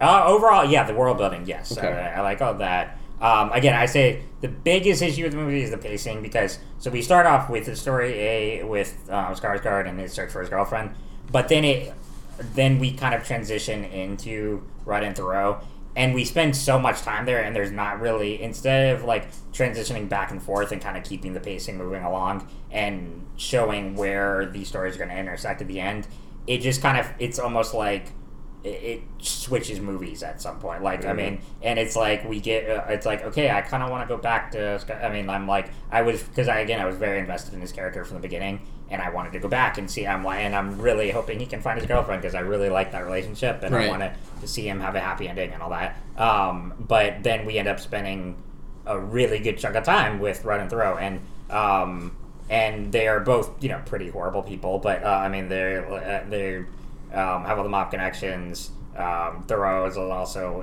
he's like a sexual predator, and it's there's so there's a lot of very unpleasant stuff uh, going on. Um, performances are great though all around. I would say you know Rudd especially. I'm re- I always like when they give comedic actors um, a chance to do something different. And here he plays something that's totally different from any of his other roles. Um, he's you know not goofy at all. He plays um, a pretty dark character in a dark world, and I think he does it really well. Um, he also has a badass mustache in it, which is going around the internet. Um, so that one, but uh, but so that's the big thing. And then so it, it we spend a lot of time on this storyline, and then at the end when they intersect, I love the climax is pretty rushed, and the payoff is not great. That always Um, pisses me off in yeah. movies. It's like Yeah. it's like did, did you whenever I see a movie like ticking down if I'm if I'm streaming it Yeah, yeah, yeah, and I yeah. see there's only like 3 minutes left in the show Yeah. and like so much of it is rising action and I know that like okay the killer's going to be unveiled and there'll be like 1 minute after that. It's like really? Like why why do that? That's the best part. The drawing room when Poirot unmasks the killer for 25 minutes. That's the best part. Right, right. What's the right. problem? Why are you doing this? Yeah. Why can't you give me the the satisfaction of the of the tension you've been building? Right, right. So that's where it kind of like it, uh, had the biggest problems. Um, overall, though, as a movie, eh, you know, I really like Duncan Jones. I think he is he's kind of filmmaker where he has a lot of ambition, and sometimes that does make mistakes that because of the, you know with storytelling pacing issues. But in some ways, I'd rather have like um, Sure. his stories be too ambitious and kind of like make mistakes because of that instead of you know, making a really watered down I'll, story. I'll have to watch really it. I mean, my, my instinct is to say it doesn't sound like he makes any really bold strokes, though, that justify the, the negative ones. But I'd have to watch it to see. yeah, I, I mean, I think it's 'Cause worth it doesn't sound out. very daring, really. But No, I mean it's not like insane. Like I mean, it's not going to be a uh, you know trademark on the like a landmark in the genre. But I, you know, I think there's stuff I liked about it. is there Um, any kind of murder mystery that you give a shit about at all? Or There it is a so mystery, obvious? and no, I mean, like you, you don't really know what happens to the girl until the end, and And is it um, interesting when you find out? kind of, not I like. mean, I'm, I'm gonna give it a chance. Yeah, I mean, I'm Yeah. gonna check it out. Yeah. But I mean, you know, all right. I mean, it's uh, like it, and especially with you, and uh, it is hard. Like, I mean, because You- you, watch so much of it, it's yeah. be hard to. Well, you never know. apart, you never but- know. I even get. I'm surprised. Yeah. You know about about what what moves me and what doesn't. Like Right, you know, I always think like I want a great surprise, but sometimes you know something that people are like, ah, you may not like the ending, and I end up loving it. And sometimes they're like, dude, Yeah. you're gonna love it. This climax is sick. Yeah. And then I get to it, I'm like, eh. Yeah, So you know, I surprise myself. Sure. But Um, yeah, I mean Duncan Jones, he just you know like I've seen all his movies now, and um, like I like the Moon. I really like Source Code. It's been a while since I've seen it. I dug source code. Source Code's I dug good. source code. And then It even had a good twist too. Yeah. right, Yeah. and then even Warcraft, it was just like what I was saying. Oh, it's wow. very ambitious, and it's like you watched oh, it? Yeah, Because I and, have like, it. I haven't watched it. I watched it with a friend like um, last summer, and I had never played the video game or anything. Yeah, yeah. The problem with it is that it does try to cram like Yeah. a season's level of Again, storytelling. a lot into of one these movie. things, a lot of these things, they really need to be see- shows. Um, Right. Even you, but it it's sounds like there's a but lot of world Warcraft, building. But Warcraft, it's like you could never make a show out of it because the budget would just be insane. Well, I mean, you Um, could on Netflix, you know. Yeah, but it's uh, No, you know. totally could. But- um, anyway, anyway, But anyway, my point on that is that again, I'd rather be, uh, you know, kind of fail intercept for that reason than be Mm-hmm. Got it. a super Got it. watered down story. Got so it. I, I'm I'm interested in seeing what he does next. Um, but yeah, I speaking think of spe- speaking of speaking of follow ups, Annihilation. holy crap, Huge follow up to Ex Yes. Machina, a movie that a lot of us picked as, if not our number one of that year, top three for sure. I love Ex Machina so much. How does this follow it up? I think it's better. Like, Okay. uh, I mean, it's. I mean, I really like Ex bold. Machina a lot, That's but bold. this one, um, it delivers the same kind of intellectualism, but it's. Uh, I was also more engaged and more entertained in many ways.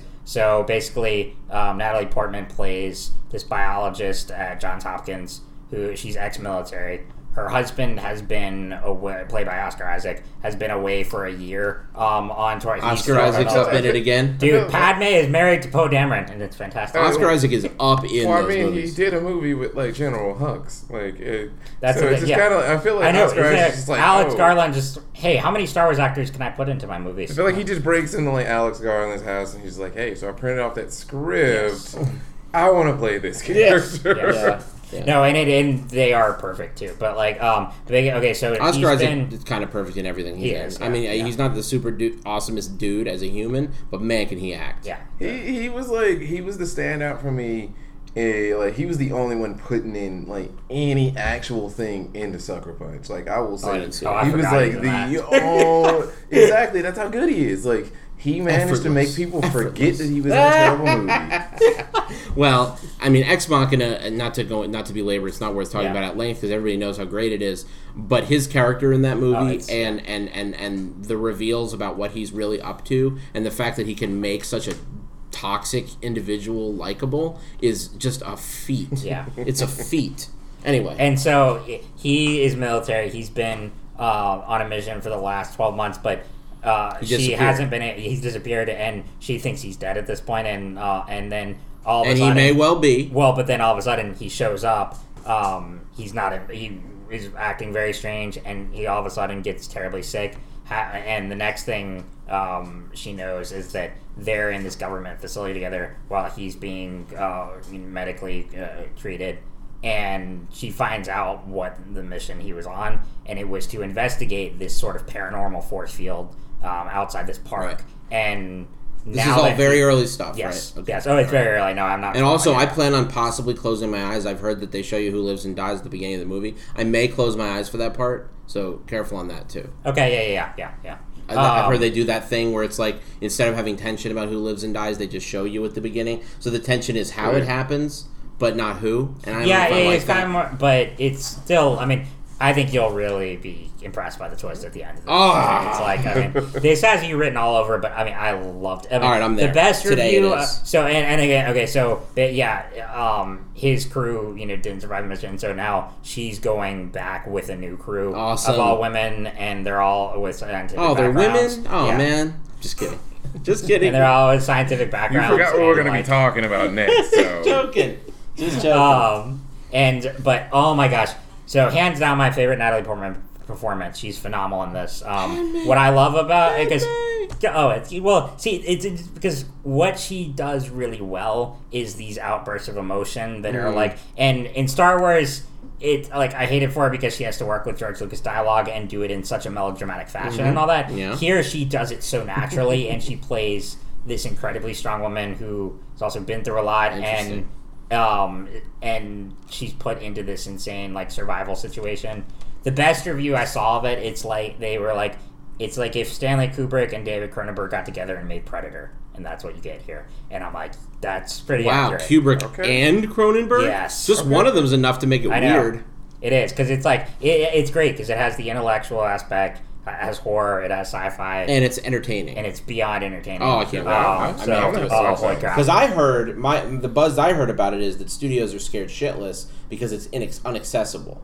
Um, that's I- that's what studios. I mean, said. it's not they didn't like- like, the cut, and he got the guy who funded the movie, the producer, to step in and, and back him. But they were about to butcher this thing, like Fantastic See, I Four think it's- style. It see, was I it's thi- that supposedly out there. See, I think it's like if you're, you know, if you want super straightforward and Mm. you know don't want to think at all. They were just saying that the, the, the ending was ambiguous and things like that, and, and that it's very hard to like follow and care about any of the characters, things like that. These, these See, I disagree with that. I, am just talking about studio executive Yeah. bullshit. Well, not talking about me. Uh, well, and, and and why would like? All right, here's the thing. There's been a lot of movies that have had ambiguous endings. Yes. That have had strange, like you know, plot on. deviations Right. that made the movie. Yeah, You know, yeah. like, like I did, for me, it was I know. just it was just enough ambiguity to work. That it wasn't excessive and it wasn't Perfect. I like can't really. I can't. the- like, I'm so know, glad they let him go with his vision. Yes. It's just that they think this movie is going to be far less successful overall, critic. I mean, uh,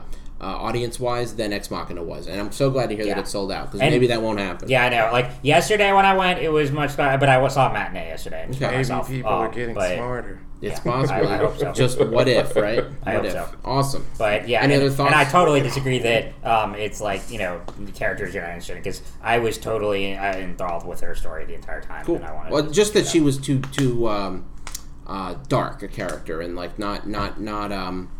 Not, I mean, it's not dark, no, one, no one that not- you can no one that you can root for and that I'm just saying what they said. Yeah, I don't know. I think that's BS, but Okay. okay. yeah. But no, I loved it. It was so good.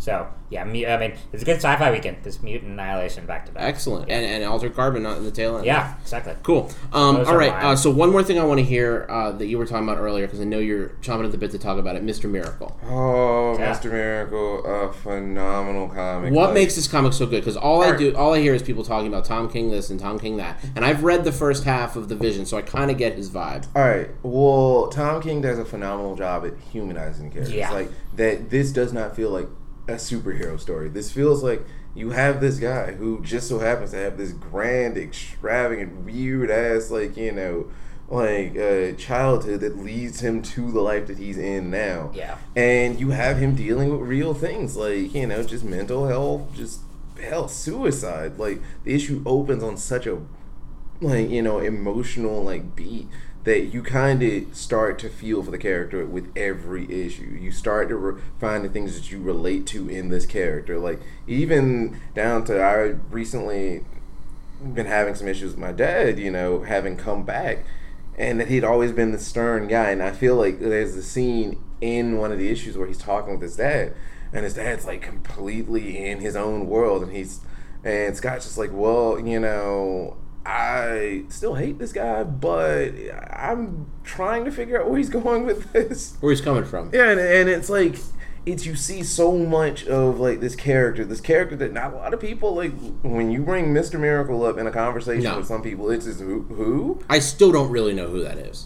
When it comes to this book, you will get a general sense of who the character is personally. Yeah. Not so much the costume, not so much like all the The they'll men- origin and all that. yeah, they'll mention things from here, like from time to time, but it feels like it doesn't feel like you need to go back and go. I need to read all of Mister Miracle. Like they give you so much that, like you know, you're just like, all right, DC, why are you not making this into a movie? Why are you not like attempting to draw people in from another angle instead of it being the whole? Well, you know, he saves the day. He doesn't. You know, he's not worried about saving. A lot the of it day. is just Yeah. scenes with him and Barda. Yeah, and it shows a real relationship. Something that, like in comics, is the hardest thing to It write. is very hard to convey. Yeah. So let me ask you this: Why is it? Let's flip that around. I understand why it isn't just a superhero story. Why is it a superhero story? Why not just make a creator-owned book that has not shit to do with superheroes? Oh, well, I mean, Maybe you could. well, I here's the thing. Like, it's giving a lot of people who want to get into it hope because you can take, like, you know, anything. You can take like, you can take any character and then turn them into this character that's fully fleshed out, and having him be, you know, the world's greatest escape artist. You know. that that's still there, but you still you're it. dealing with the character of Scott Free. You know, a guy that's trying to deal with, hey, I got this pretty sweet life. That's his, But- that's his superpower, escaping. Well, he Because that's rad if it he, is. he's super like because he manages to in his childhood escape from like this unescapable planet full of like like it is literally hell itself and because he basically was hey so in order to do peace um here's my kid i'll take your kid so he's raised in this shitty like envi- they even bring it up in the comic you know where him and his wife barda who also was raised in that like had similar upbringing them talking about like being brought up like. Like they have a point where it's like, oh, hey, you remember our song, right? Well, we never had a song. You remember the screams and torture that we grew up with, right? And it's like, yeah. And it's just them reminiscing over that. Mm-hmm. It's so mm-hmm. strange that like it feels normal. It's their normal. And creating characters that you could actually go, man, I I, I actually It's very interesting. It's a very interesting counterintuitive fact of writing. But specificity can often lead to relatability more than ambiguity can. So some some people might think, "Ooh, I got to make it accessible by making it about universal themes, Well, things a- that everybody has gone through and that are very basic and and, and broad." Well, the- but if you get specific, people can tap into that Yeah, emotion. and here's the cool thing about it too. He's a celebrity in this world. They know who Mr. Miracle is. There's so many like He's scenes on talk him- shows and all that stuff. Yeah, like and they yeah. do a good bit of work. That's ironic between since in the real world none of us know who he is before this book. but in in there they do bits of where you know it's him like it's kind of like an old TV and it, and it's used showing like interviews of him and and it's like it's done in such a really cool trippy fashion that like you know you get it and then it jumps right into the story and it's like a normal day between these two not normal characters. How far in is it? Um, right now I think it's on issue The five- six has yeah, six out. is coming. Oh wow! So it's halfway through Yeah. because it'll be twelve issues. because like the this. the next issue's coming out in March, which I'm really excited about. And yeah, it touches on like you will find something relatable in there, something personal. you know for when trade one comes out? Ooh, I have yet to look at the schedule just because I've been so hooked on Yeah. reading single Yeah, issues. yeah. So who cares, right? But yeah, yeah, it's one of those one- stories where I recommend it for people because you're gonna find something in there. It's it's like picking up a Batman book and going, man, I can't relate to Batman. I'm not rich. I'm not like a crime fighter. I'm My shit. parents weren't murdered. What, Yeah, it- to the sound of falling pearls. This is like everybody's felt how Scott's felt. Like you've been in a situation where you can do so much to get out of it, but at the end of the day, you know, it's having to understand the weight of the situation. You know. okay. I'm, I'm having trouble understanding art. exactly what you Yeah. mean, but I think I have to. Gosh. I think I'd have to read it to understand exactly what you mean. Yeah, that's the thing. If- It- if it- nothing, uh, if you have for whatever reason are not in any way emotionally moved by the story They- itself, then the art will do it for you. Yeah. 'Cause yeah, good like gosh. like I said, you know, we can talk about it and everybody will ha- be able to explain it in so many different ways. But it's when you pick up that book and read through it and go, "Wow, wow, I really like this about Yeah. it," and that's why I recommend it to people. It's like, yeah, it's literally like looking at the page, like the the story itself, become a story that you want. Right. You know? Right. Interesting. Interesting. Awesome.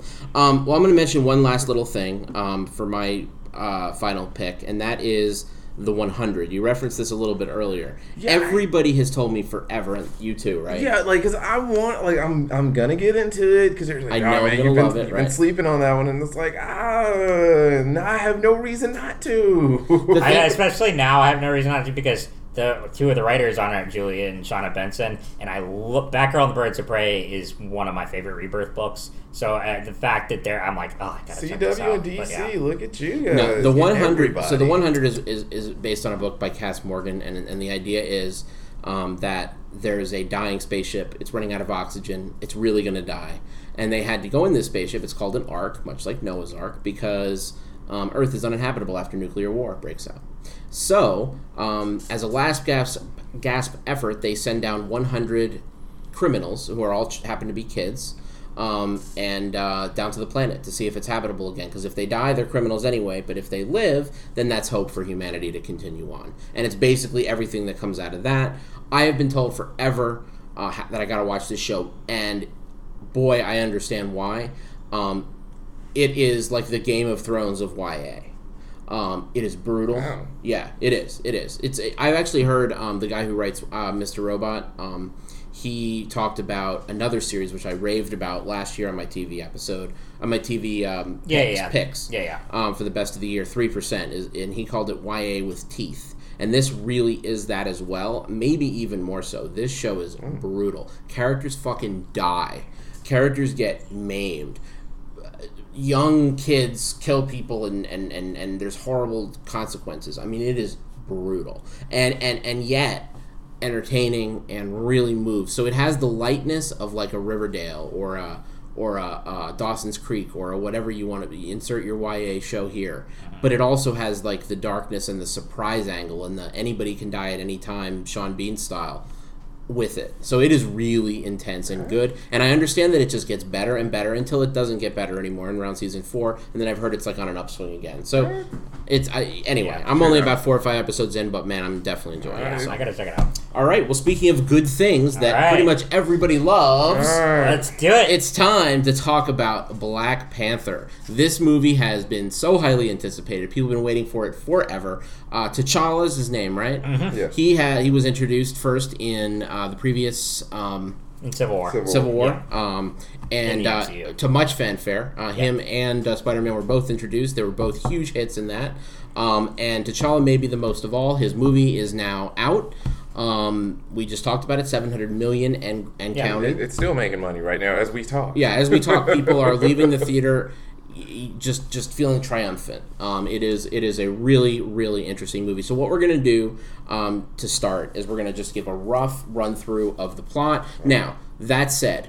Total spoiler cast. Yes. We will be going into full story spoilers. So if you have not seen this movie, I instruct you not to listen to the rest of this podcast. Yeah, like just just just stop right now. Whatever you're doing, get in the car, Uber, go wherever you know. Go back to the rock Yeah, you're just- living just- under because yes. you're clearly mm, all right. You need to see this movie, so see it now. it's a cultural moment and it's a fantastic film even if you take all of that out of it um, it's just entertaining it's well done it really is a coming together of firing on all cylinders it, it, it would it needed everything to be what it is it needed um, paul Fe- uh, feige what's his first name paul feige is it feige the guy who yeah, does well, MCU. Kevin, Kevin. Feige. Kevin Feige. Yeah, yeah, yeah. Kevin Feige. I'm thinking about Paul Feige. Yeah, that's how, that's how I was confused. I was like, Yeah, yeah, yeah. office guy? No, no, no, no. So it needed Kevin Feige to make the MCU what it is today, Yeah. and to have all the backdrop that it has and all of the fanfare. It needed the phenomenal performances by the actors that have been building their careers up to this moment. The Michael B. Jordans and the what's his name? Chadwick Boseman. Chadwick Boseman. When I saw and the the others. when I saw that cast list, I was like, I'm sold. I'm Uh, sold. Yeah, it's yeah. ridiculous.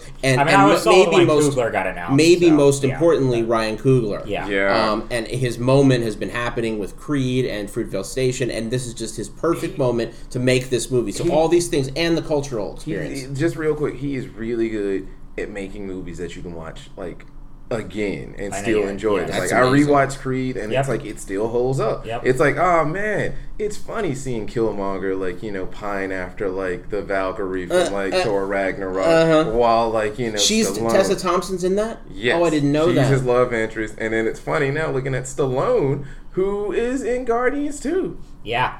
And it's like, man, Oh, I see. This is my nerd eyes. I see. it marveled all, all Yeah. over it. Yeah, well, it, it doesn't. but but anyway, so it, it took a lot of things to come together for this perfect moment.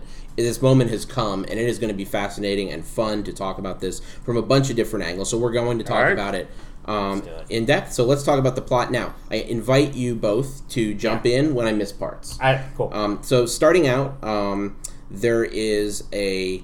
Um, I'm trying to think about the very first scene that we see. Is it is it the That's scene the in flashback Oakland? scene um, Yeah. showing uh, that, that we don't know at the time, but it's Killmonger's origin. Oakland, Yeah. and, and so what, basically there are two guys that are involved in some some street life activity um, in Oakland, California, around the time of the LA riots. yeah.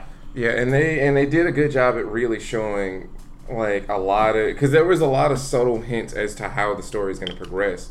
Even having like you know his uncle basically like yeah, high this secret cache of like guns, public enemy posters everywhere. It's like oh, so the uncle was more of a pushing for like you know they need to start like some sort of insurrection like. They yeah, they, this is, this needs to happen. A new revolution needs to take place. Got it. Right, right. We'll, we'll get through the. We'll, we'll talk about it. Um, I know you're chomping at the bit. I, I get it. Oh, no. I- Um, so anyway, so we see this scene, um, and uh, so, someone comes. The old king of Yes. Wakanda comes to uh, America to check T'Challa's in on father. his T'Challa's father. Comes to check on uh, one of his war dogs, um, which is, I believe, his brother. Yeah. It is his brother. Yeah. Um, and um, it turns out that his brother had sold them out to God. There's so many Ulysses, characters. Ulysses Clout. Clout. There you go. He's- exactly. He's sold. He's taken um, vibranium, which is one of the most prominent resources that Wakanda owns, and is selling it to an arms dealer, Ulysses. Clout, This movie is who really dense and intricate, Yeah, the more we- who the more was we think about it. Who was introduced back in Age of Ultron, um, briefly, but um, yeah, and then the scene kind of cuts uh, ends about toward the end. We don't know the full like um, extent of this. We later do find we- out right. though that the brother was killed after become, being revealed as a traitor. Right. And then the character that will eventually grow up to be Forest Whitaker. Forest Whitaker's character uh, sees this whole thing Yes. um, unfold. Yes. So anyway, that is the instigation, instigating moment. That is the thing that drives the entire plot Right. of the movie because they're outside. Little do we know, we thought they were just foreshadowing and excuse me, we're just setting up the uh, the the scene with these kids playing basketball Right. outside. But in fact, no, one of them was in fact Erik Killmonger before he became Killmonger. Yeah. Right. Um, so then we go to um, We jump see. forward to the present to where um, we get a brief uh, uh, kind of recap of what happened in Civil War when T'Challa's father dies um, at the signing of the Sokovian Accords. And so now T'Challa is about to take up the mantle of king. Um, And there's going to be a ceremony. For There's gonna be a happen. ceremony. We're also introduced to a couple But- of the other important characters. Right, characters. because right, but before the ceremony, um, he goes on a short mission. Um, this was like in it was, it was like kind of on the outskirts of Wakanda, right? Yeah, Like he- yeah, they- he's- yeah, They were picking up like a, a bunch of women who were being trafficked. right. And a phenomenal like opening with having you- them introduce another character in this. And yeah, like it just it keeps a consistent pace, and then we get back to We introduce both. Ca- we well, let's go and talk about that. We introduced. Oh, um, okay, so I'm gonna have to help me with the names a little bit, but Lupita Nyong'o plays um, his love interest. Uh, What is Nakia. Nakia, and then She is a war dog, also, by the way, right. off on an undercover mission. and then Danai Gurira plays what is her name? Okoye? Oko- who's a gen- she's a general. Um, Very both strong, of them. bald-headed, We'll be talking about more, badass. but we get amazing introductions to them in this scene. And then also, um, right, so that's where we first meet the two of them. Yes. Um, uh, we see how much uh, Black Panther is in love with Nakia. He can barely Yes. speak around her, which Yes. is like the first real good comedy moment in the film. yes, seeing this Um, badass like basically freeze up. Yeah, it's cool. It's good. It, it shows you that the movie is going to have a, a, a, a kind-hearted, light Yes, tone yes. because it, it right in the midst of horrible slave trading.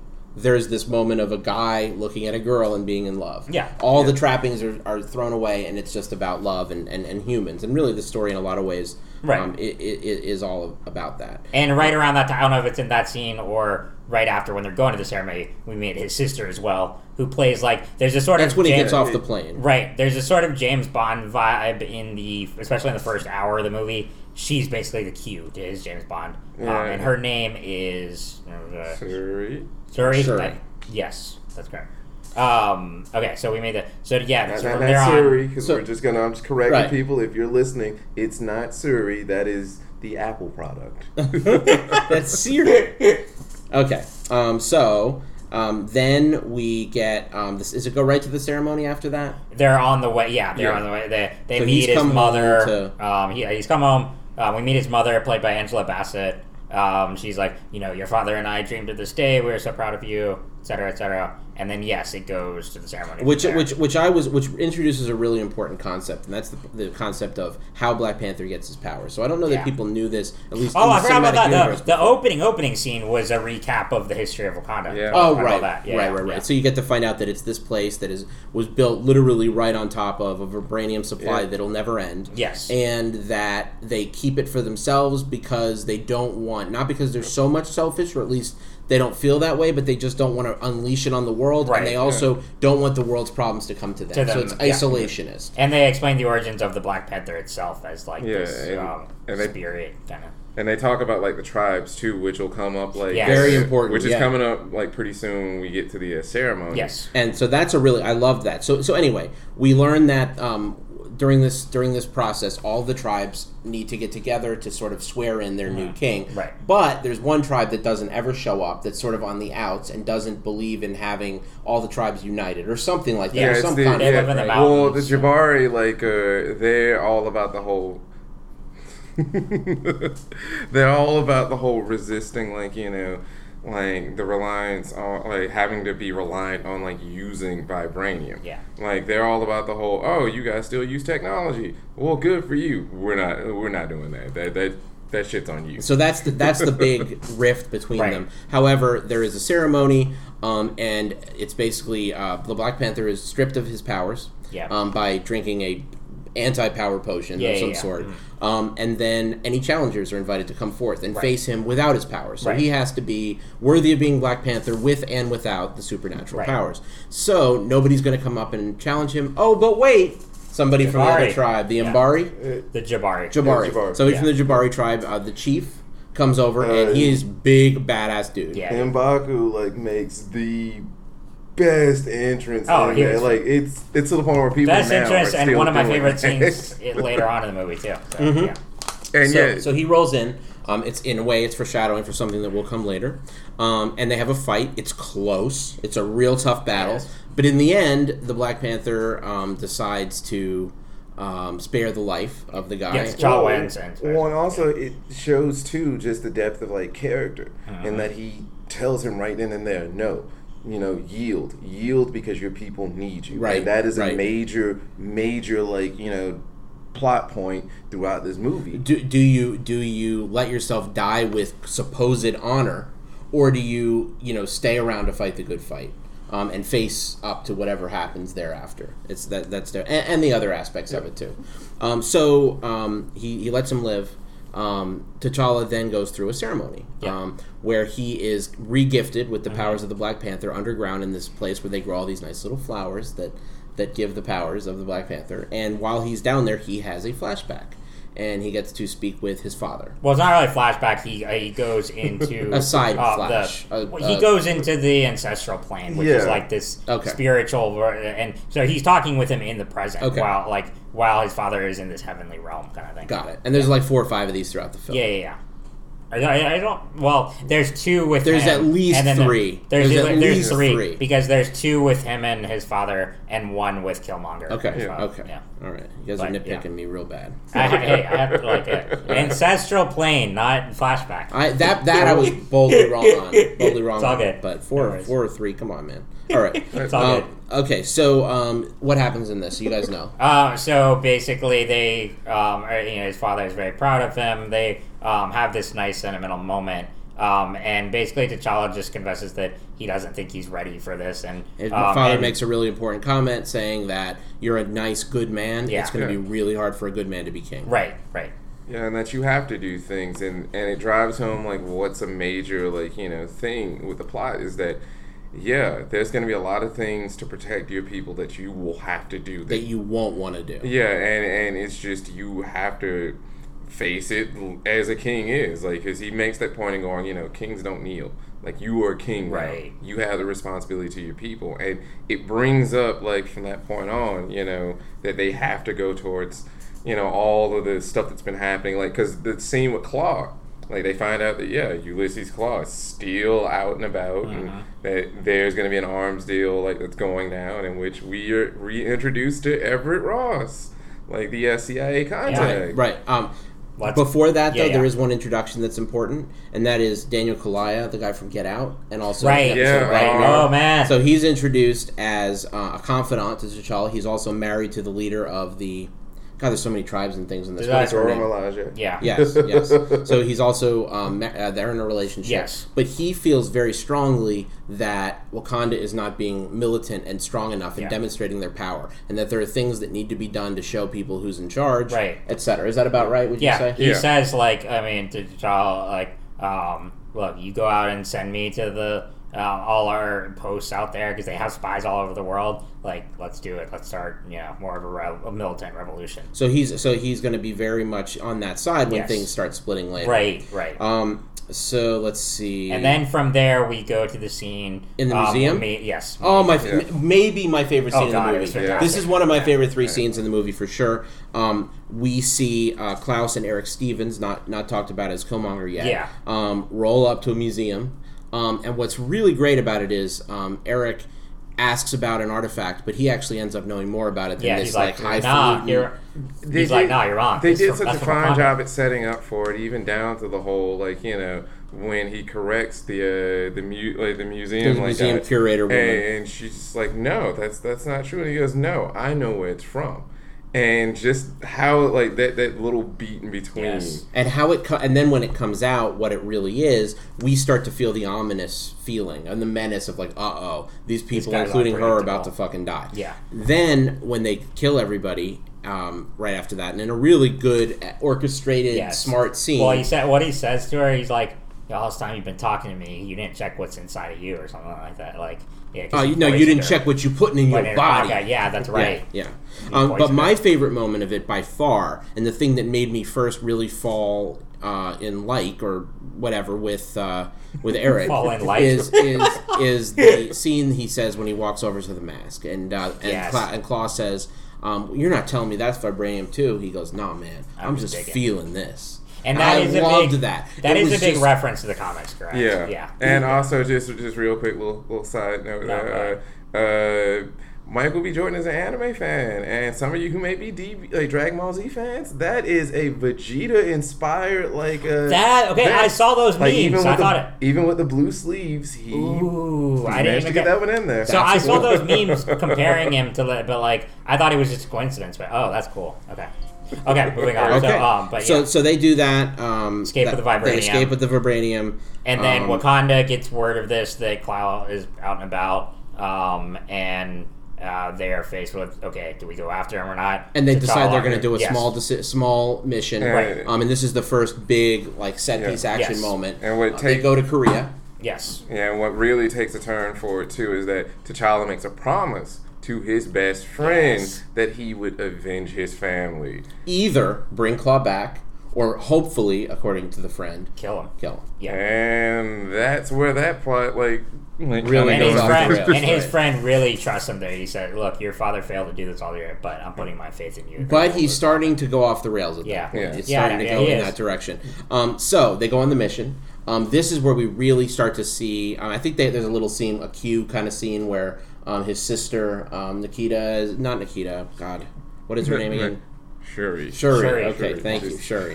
when his sister Shuri, there's a, there's a lot of characters. There's a lot of names and a lot. Um, and okay, so, when his sister actors, too. when his sister Shuri um, goes, it, it shows off all of the equipment and stuff. yeah, Um, and then they go Yeah, on like- they go on the mission to South Korea, and there's like cars that drive themselves. It's really cool stuff. yeah, and it's here. There, so uh, their plan there is to just go capture Cloud right away, but things get a little complicated because they are reunited with Everett Ross, Martin Freeman's character, who played a fairly role. I heard a joke on Twitter. War. Have you heard this joke? What the Bilbo and Gollum or, No. or the Tolkien white guys? Oh, I heard that mo- Boy, months man, you really nailed Oh, I heard that joke. months ago. That Like, was the nice best delivery. pun I've ever heard. It was Totally like stole my moment. Bilbo and Okay. Goll- Gollum are the only white guys in this movie. They're the Tolkien white guys. All That right, was well, let's pull it back in. Let's pull But- it back in. All right. Yeah, no, that was brilliant though. Okay, so they're reunited with Ross, and he's there working undercover to try to get Claw, and he says, "Look, we need to take care of this. I mean, like, um, But I, you know, I'm how about you know we're keeping Wakanda on the wraps. Let let the gov- U.S. government handle this. We really need to get Kyle. But you know, T'Challa's not having it because this is a personal thing, um, and you know he, he wants to take down Kyle himself. Um, but um, so anyway, quickly erupts into a big action scene here, an espionage. Um, they're they chase Cloud down the streets and are fighting him, and really awesome, you know, something like straight out of Skyfall. Uh, this whole scene. Or the beginning of Kingsman 2. Yes. Oh, yes, definitely.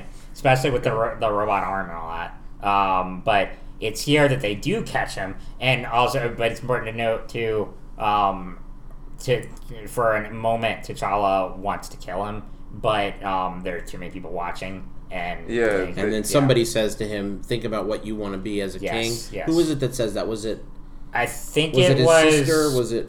Danai Gurira's. Um, Yeah, because she was because she was like, yeah, the world. She was like, my king, the world's watching. yes.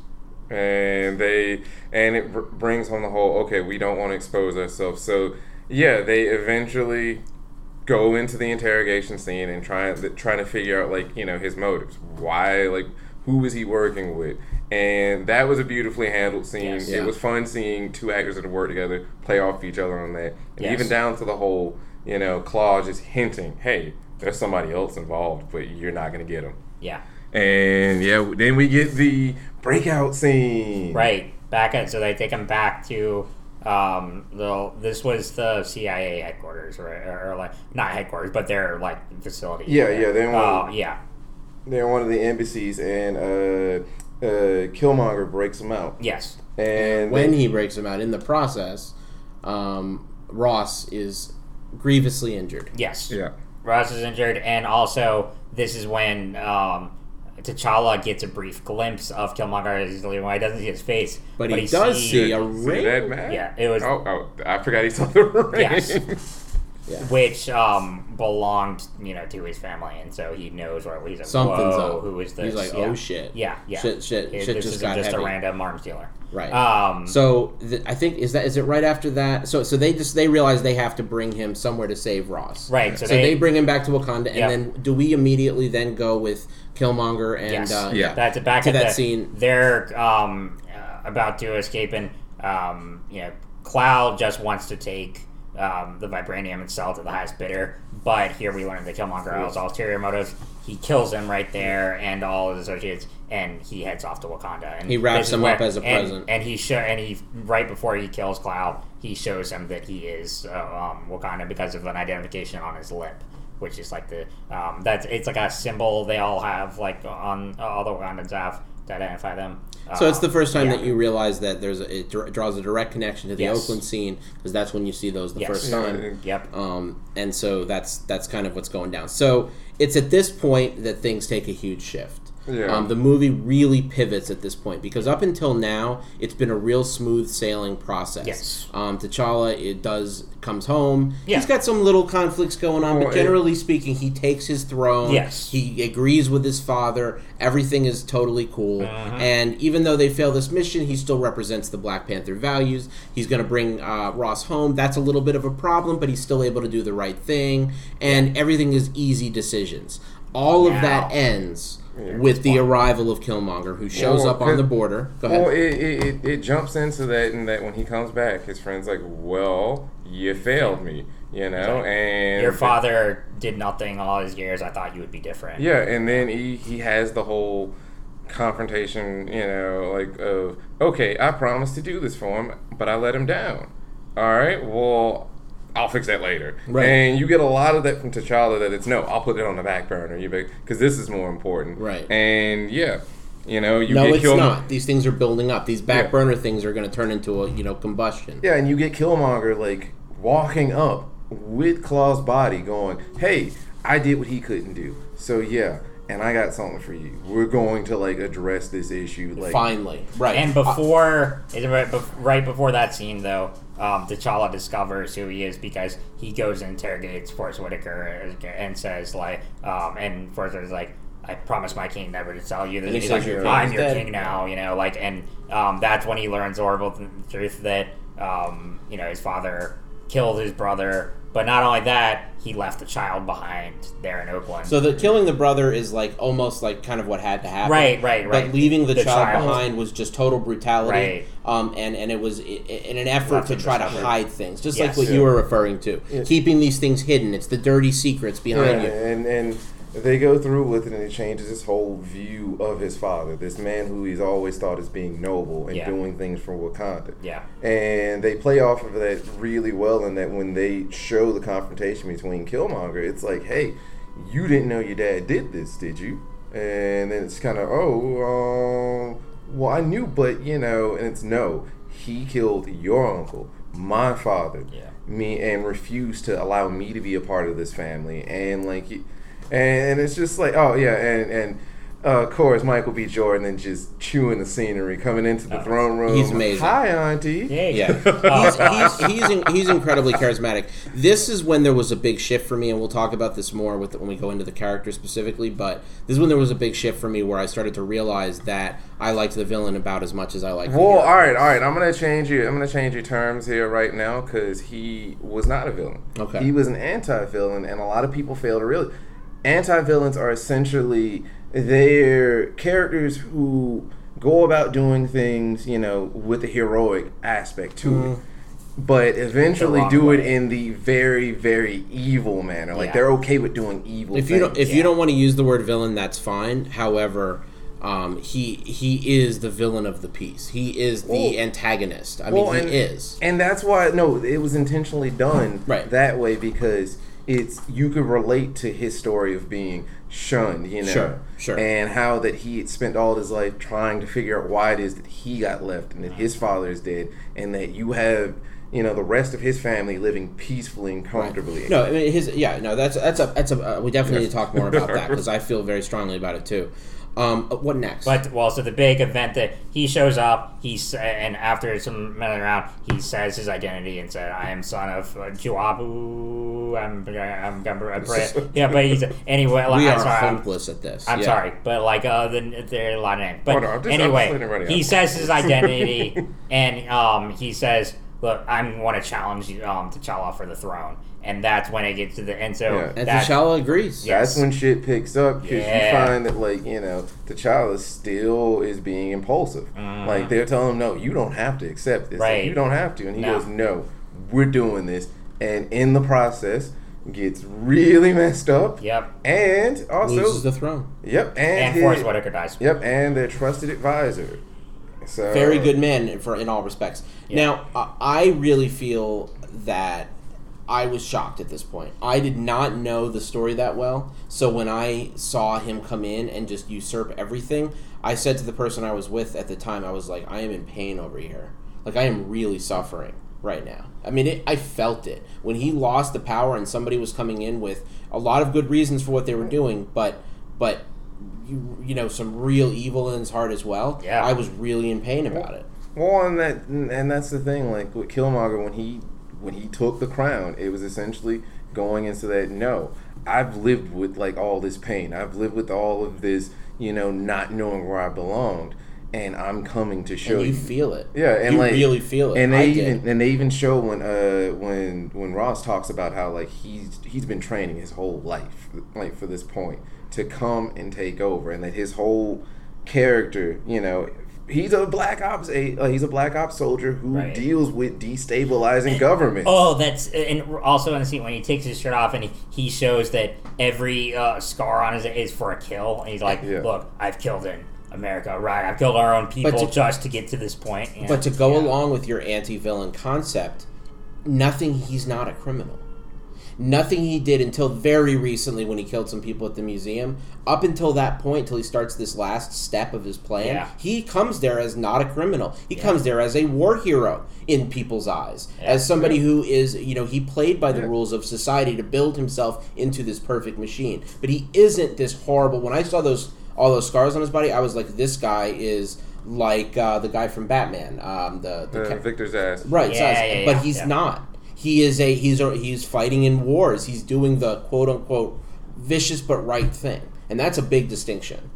Uh, and and they go into like showing him ease into how uh, like how everyone's just kind of like, well, he is our king. we have to listen to him. battle lines are drawn. Um, the uh, the the close, the people that were literally family members, um, decide to like go into hiding. They steal. Well, they steal one of the little flowers. Yeah, because uh, he decides that fuck tradition, let's burn it all. Yeah, he wants. He takes his Black Yeah. Panther power to get it, um, and then he says burn all. But we do have to talk about the Yeah. the, the uh, um, dimension. What is it called? the ancestral. Yeah, they plane. do it- Ancestral He goes to the ancestral, and They- this is really interesting done too because when he goes in there, it shifts back between him as a kid and him now. Like, and that, and I think most of it was him as a kid, which is really interesting because when T'Challa went in there, it was uh, uh, like uh, you know his Well, In uh, a lot of ways, he still is that in Yeah, his heart. it he shows still is that, that like, injured his- child. his life froze at that point. That's why, Yeah. like, Yeah. yeah, he's not an like he's not a villain. He's an anti-villain because it's that whole that was the start of his life was Yeah. right then and there,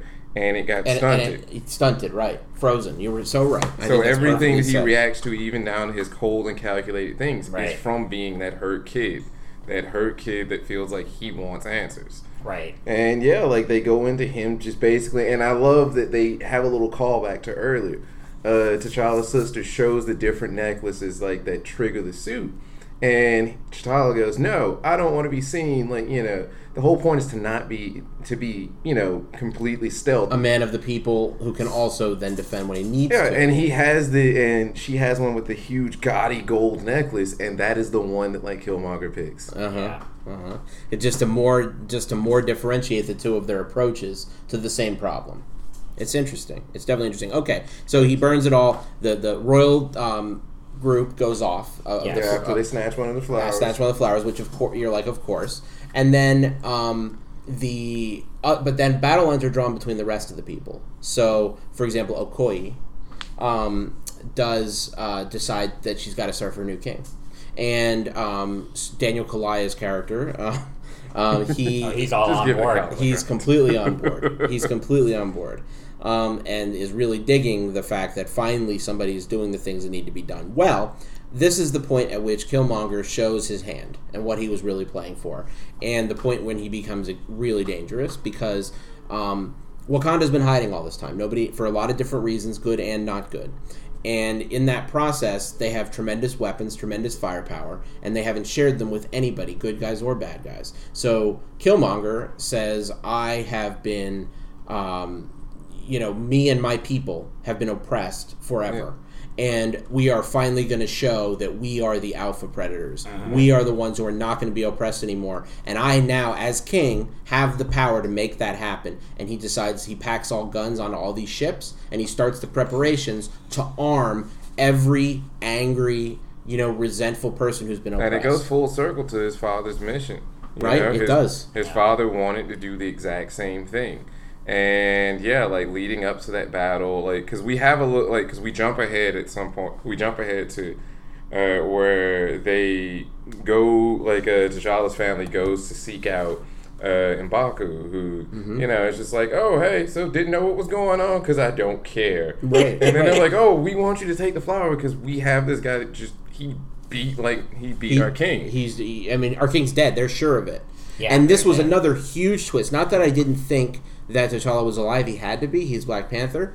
But that he was being kept in ice by them Yeah, around the cool. corner, and that M'Baku didn't take the opportunity to become Black Panther himself. Yeah, well, what a surprising it, turn! It also goes back to that moment in the battle when he told him to yield to lead his people, and how there's that mutual respect. Yeah. And yeah, when- but but but the but the lure of power is all all encompassing. And the they- fact that he doesn't jump at the chance to then take the power, maybe he'll fight off Killmonger, and then he'll say, "Hey, man, I'm Yeah. uh, you know," then do him another favor to, to pay back the the debt. And, that, and that's the cool thing is that they give this character the opportunity to take a turn, you know, to take a turn to be a hero. And you know, he does the honorable thing. It's like, no, I'm not gonna take it, you know. And he, I lost "Why?" that battle. Yeah. This guy won. Yeah. And he was like, no, I have my kingdom, you know. What do I need with all of that, you know? And then he's like, oh yeah, also found him. Yeah, we fishermen fished him out, you know, and we have been keeping him here. So gonna let you guys So, handle so that. not only does this give us, you know, a really big, you know, yay moment, but a triumphant moment, but it also gives us another opportunity to visit the ancestral plane. Yep. And what happens there? and this is where uh, T'Challa's father wants him to stay there. He uh, because like I mean, he's dead at this point. But T'Challa says, "No, I am not going to stay here while a monster sits on the throne, a monster of our own making, and I'm not going to." I'm sorry, father, but I'm not going to continue. You know the same thing you've been doing. Like Wakanda's going to change, and Right. we're going to you know uh, fix the mistakes that we've made the past several hundred years. Um, and so that you know, and so he leaves, and then he come, you know, is resurrected.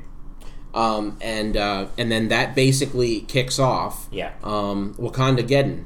Um, Yeah. They, they, they, That's good. he- Let's term that. That should be the hashtag and- for this and- and that's the thing. It turns into like you know what like Killmonger's whole goal was: start a civil like start a civil war amongst like these people. You know, to lead towards this huge insurrection that he was planning Yeah. outside of Wakanda. Yeah. and to basically do his job, destabilize the fuck out of Wakanda.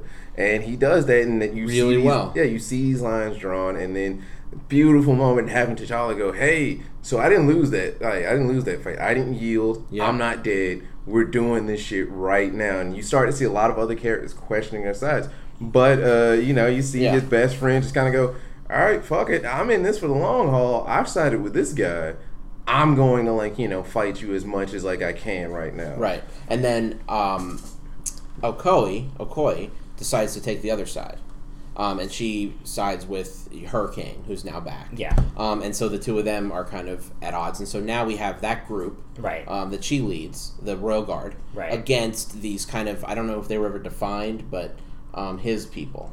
Yeah. Oh. Well, it's still. The, I mean, it's just Yeah. the Wakandan army. Like I guess. Yeah, the people that block the border. Yeah. That they Yeah. guard the border. Yeah. That group. So the armies, it's a civil war within the two. And it So was like- red versus blue, as it And it was out. Yeah, such a right, fun yeah. like scene to like watch play out, and even The with- rhinos. Yeah, and uh, one part, like I'm just gonna be brief about this. One scene of him grabbing the rhino. That's from an actual comic. Like that's a panel Oh, bring it in. itself. Tell 'em- yeah, no, I and it's like just like seeing that, and I was like, "Oh my god! I actually like read that issue." that. right, right. And they do such, that happens. and they did such a good job with the action, and even shifting it to like him and Killmonger fighting, and how that whole aspect of T'Challa using his intellect instead of using what he had always thought that he was going to have that strength to overpower his enemy. But you're seeing Killmonger just kind of go, "No, I want to end this fight. I want to kill you. I have my reason to." And T'Challa's going, "No, I'm gonna have to outthink this guy. Like he Yep. kicked my ass. He's early. really badass. We both now have Black Panther powers. So if I didn't win on an even playing field before, I'm certainly not going to now. Um, so he has to use ingenuity. He has to use the cool technology aspect of shutting the powers off. All those kind of interesting things. Um, and uh, they battle. And so what we see is a battle taking place on two on two planes. Their battle between the two of them. Actually, there's three battles going on. There's Yeah. the battle between the two of them. There's Oh, the, and Everett Ross That's what I was just going to get to. Skip That's yeah. the third battle is How does this him doing a VR flying, Yeah. which is amazing because he gets to be in a movie where he's kind of you know out of place the whole Yeah, time. yeah, yeah. He's now in place. This is what he's comfortable. Well, I'm gonna bring it all in, just kind of fast track us here, but it shows everybody the emotional impact of each one of these fights. Yes. With Everett Ross, it shows that like you know these people didn't have to save him, but they did, and that's why he was so willing to risk his life for these people because he saw that they weren't terrible. They had all of this stuff that like you know they could have let him die. And then you have the battle with everyone else out on the field. That whole like you know the allegiance fight, and then you have T'Challa and like a Killmonger and their whole, you know, vie over the sins of their fathers and their cousins. Yeah, and and it's a cool way to kind of tie it all that like each fight had some sort of emotional impact that was significant to the plot. Mm-hmm. My number one thing that I said when I left, I was still in the theater. My, my, if you remember my tweet, it was that movie was clean. It was, and what I mean by that is the plotting is so tight. It's just so well done. There's no filler. There's not a single scene or a single moment or a single word that could have been taken out. It's just like perfected. Yeah. Just a clean movie. And when you start to see the parallels that you're talking about, there's parallels all throughout the movie. You could draw a big diagram and show everything that connects to everything, and it's just so cleanly handled. Go ahead. Missed a few Oh, okay. but yeah, no, like, and they do such a good job at really tying it up to where when we get, when we finally get to the point where the battle subside, like Ross is taking out all like the escaping ships, that are trying to bring Yeah. guns to the world. and you And know you weapons. yeah and you get like in M'Baku and like uh, M'Baku and like all of his people show up to help T'Challa you know oh, that was a great moment. Even though they said they wouldn't. yeah you get like that stop and everybody's kind of like what do we do now well uh, fight's over with like we we all realized we've been in this fight and that this outsider has somehow managed to convince us to fight against each other Well, but also that neither side is really right, but Yeah. that there's a third point of view, a compromise that needs to happen, and that this civil war is going to lead to, you know, neither side's going to get their exact Yeah. way. We're going to get a middle compromise, which is what the after Yeah. scene shows. And I loved it like it wasn't, you know, T'Challa shows up, all right, everybody stop fighting. No, they stopped fighting themselves. And then you jump back to the fight between him and Killmonger, and it finally ends with, with a, a fatal, a, a, a most likely fatal injury Yeah, on Killmonger, and then they talk a little more, and he talks about having never seen the Wakandan sunrise. Yeah, and how you get to see, and it goes back to like you know his whole trip to the ancestral plane. You know, you get to see him as this child. He was like, I never thought this. Like, you know, here I am, this kid from Oakland, believing about fairy tales.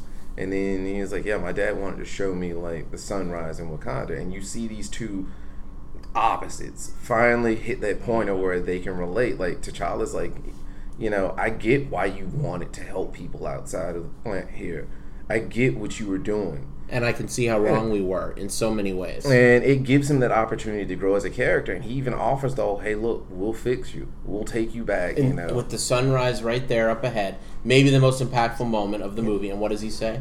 He was like, no, like, I don't I don't want that, you know. I don't want to I don't want I don't want you to take me back, fix me up and throw me in a cage. Bury me at sea, you know, like my ancestors who who jumped from like the ships. Slave ship. because they knew that uh, death was better than bondage. Yeah, and like it was a very, very good note to end it on, and to have a character like him go, you know, I, I accept death at this point because that at this point I would rather die free than die knowing that you pitied me enough to put me behind or bars. or or or that that the things that I've done now, while righteous in motivation, have made me a criminal, and I will never get to live a life that I could be proud of anymore. Well, that and also that hey, at least I got you to see what Right. you were doing like has been wrong the whole Yeah. time. and my death can be a further cementer of that lesson. and and it's good that they raised that like issue and that like yeah you know the whole movie was just about whether or not wakanda was going to like you know Go public. yeah and because even with T'Chaka like they they kept the perception that wakanda's so poor and remote that like they have no stake in things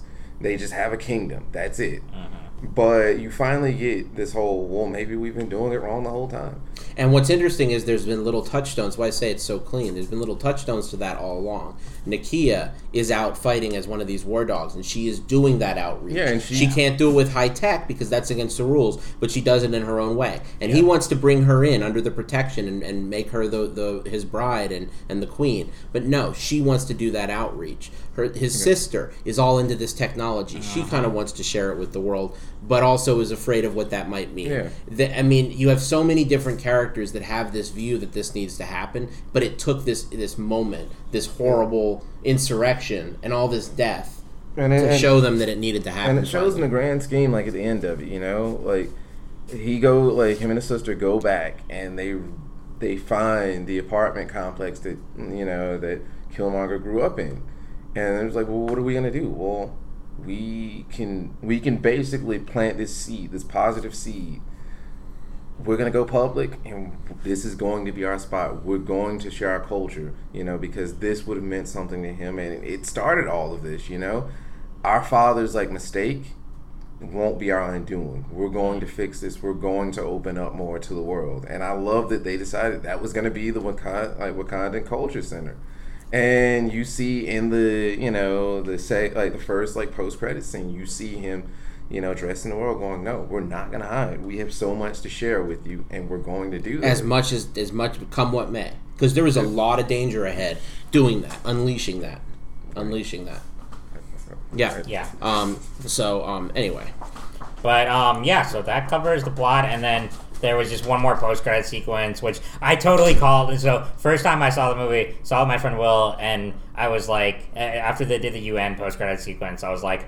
Winter Soldier's going to be in the, in the second one because he's still over there at Wakanda because he's been there. That's where they took him after. Yeah, yeah. Um, so That was- so you guessed like- that? Yeah. Oh, wow, yeah, yeah, okay, yeah. got it. Yeah. Because I was like, where's Winter Soldier been? I thought they were going to reference him at some point. I was like, he's going to be there. Lo and behold, he He's was. sort of there. He I was. mean, he's just Yeah, yeah, yeah. they had him hiding. I Right, guess during right. that whole thing. Right. Surprised uh, uh, um, Killmonger didn't roll up and like kill him in his sleep. You know, right, right, but, right. Um, Um, but yeah, so I mean, I know we talked about the movie a lot, but um, I guess we can just kind of share our uh, like. I mean, overall. uh, Um, so why don't you give your overall summation of the yeah, movie yeah, in general? cool. Sure. Um, yeah, so I've seen it twice now. Saw it with Will first, who not a comics reader, but sees all the Marvel movies with it, and so um, and we both loved it. Theater was packed. There was a guy dressed as um, as Black Panther there. And then the second time, saw my friend Catherine, who's not into superhero or action movies at all. Uh-huh. I mean, the last few movies we saw together were like Lady Bird, Big Sick, stuff like that. Yeah, yeah. She wanted to see it, and I was absolutely down to see it a second time. That's the after- thing. It's yeah. a cultural moment. Yeah, it- you know it really I mean? is. People You're- want to see it. They Yeah. need to see it. It's an important movie. Yeah, it is. Um, but yeah, I mean, as we've kind of talked about throughout the plot summary and talking through that in story beats, um, I you know really loved it. Uh, it's definitely in my top five MCU. At this point, it's so hard to rank them because there's so many. Um, but Yeah. I love it just as a character drama, um, and also the action is great. I did think I'd say if I had any criticisms, the CG was a bit clunky toward the end. It- I think, was it? I think was, so. The thing was the fight scenes, uh, um, like where it was the one-on-one, uh, you know, the challenge scenes. Those were so good and so visceral that they were hard to top. With the final battle, there was a lot going on, and there was um, a lot of layers to it. Some of it worked, some of it it wasn't like best MCU action scene I'd ever seen. Not bad, but just not like spectacular. Um, but I loved the scenes, uh, the challenge scenes with the one at the beginning of the ceremony, and then of course Those you know intense, uh, man. Black Panther vs. Killmonger. They were intense. They were visceral, very reminiscent of the fight scenes in Creed. Um, that are Okay. just like I need to see that movie. You never seen Creed? No, I haven't seen it. So that's the thing. Like, I don't have any interest in seeing a, a modern day Rocky movie, No, but I do so have interest more. in seeing a modern day Rocky movie by that dude. You know That's what I the mean? thing. Well, that's the, I mean, Ryan Coogler. I mean, he's one of those guys that he's 31 years old. He's already made three great movies. That's unreal, and, no it- shitty ones. No, no, not at all. And I mean, he started with a hard hitting drama um, based on true events that was chronicled the Kind of a last 24 biopic in a hours. way, yeah. Right. That chronicles the last 24 hours of this man's life. Have you seen Fruitvale Station? No. So it's amazing that movie how much it feels like a documentary, but it's not Mm-hmm. um, because it is just so grounded and real and emotional. Um, and yeah, I mean, you knew once I saw that, I knew he was just gonna do amazing things. And then he makes But making the um, transition. the transition Cre- is very Creed's a perfect you- transition, yes, too. Because when you go from a really you know sad and um, hard hitting movie like that to an amazing blockbuster, and it's also a great character drama like Creed. Um, and then it just something well. like this that needs This to be front to back fun and entertaining but also imbue it with Yes. the special properties Yes. much like the black panther is imbued with special powers Yeah, yeah. I mean, just to do it on such an epic scope and and it being, I mean, I know there are a ton of Marvel movies, but it's so different than from the others because it, I mean, it takes place in this whole other world, really, and there's so much cultural significance to it. There's a different scope, and uh, there's just so many layers to it, and he pulls them off so well. Yeah. Um, working with a huge cast and covering, you know, multiple narratives and making it feel, you know, it's kind of one where, you know, you don't have to be caught up with the rest of the MCU. You can watch it on its own and enjoy it. But it's also not, you know, an origin story that we've seen a million times. Um, it feels very fresh and, you know, very yeah different. that was the thing one of my biggest takeaways from this movie was how much it didn't feel even if you really looked at it mapped out like on a story sheet Yeah. like it, it may be more conventional than I think, but Yeah. it didn't feel that way. Right, it right. didn't feel three act structure It didn't feel heroes questy. It didn't feel repetitious with Yeah. all of the previous MCU titles. It really felt fresh and new, even though I think it probably has more in common DNA wise with those than I think. Yeah, yeah. Um, but it really managed to differentiate itself in a number of ways that that made it um, stand out. Um, Oh, it- it's definitely new, and I think that's the number one thing I want out of an MCU movie at this point is something different. Yes. I can't wait to see Captain Marvel. Um, you know, I just want some new stuff. I want Right. to feel. That's why I like Ragnarok so much. That movie was hilarious and interesting and new. Uh-huh. Didn't take itself too seriously.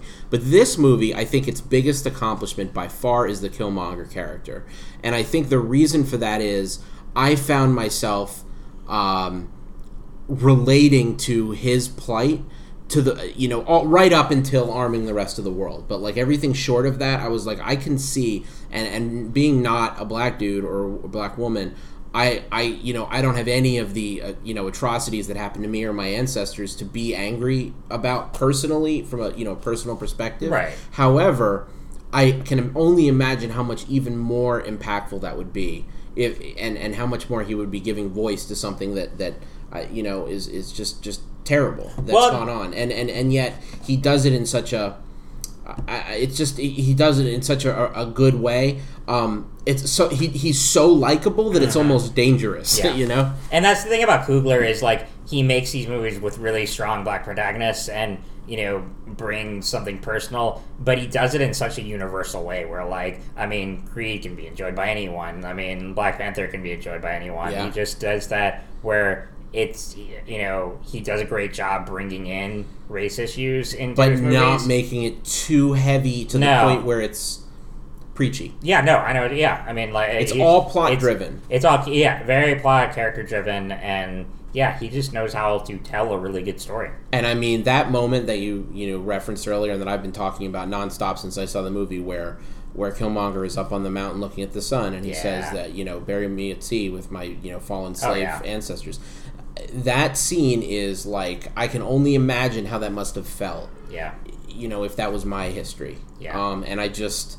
I just am blown away by how effective that scene was. It's just so well done. Yeah, yeah. Anyway, so it's definitely top five. I'd say. Oh yeah, yeah, yeah, without a doubt. Um, but um, but but yeah, very very very. and the good movie. music, oh my gosh! Mu- I mean, music was so great. Kendrick Lamar did original songs for it, and then the composer, not remembering the name off the top of my head. Sure, sure. But oh, it has just this such, such a unique identity to it, and that's another thing that's kind of lacking from a lot of the MCU movies is a lot of them don't have a distinctive theme to them. Um, I think the Avengers one is really good. The Captain America was really good. Alan Silvestri did those, but a lot of them they just kind of like they're you know you can have really good entertaining movies, but um, the actual score is not that memorable. Here, oh, it's so unique and, vibrant. And, and I was actually a little worried about that. I didn't love the trailer. I know Yeah. a lot of people did. Kevin Smith uh, famously was like, "Oh my god, that trailer's amazing." Yeah. Ryan Coogler is a master. I call myself a director. Pop. Yeah, yeah, yeah. He's amazing. I'm not. Yeah. Um, in very Kevin Smithy way. yeah, For me, when I saw that trailer, I just thought this looks like a hip hop video. Um, it looks like it's all like you know hip hop singers doing the soundtrack. It doesn't seem cinematic. It just seems like they're trying to throw stuff in the face.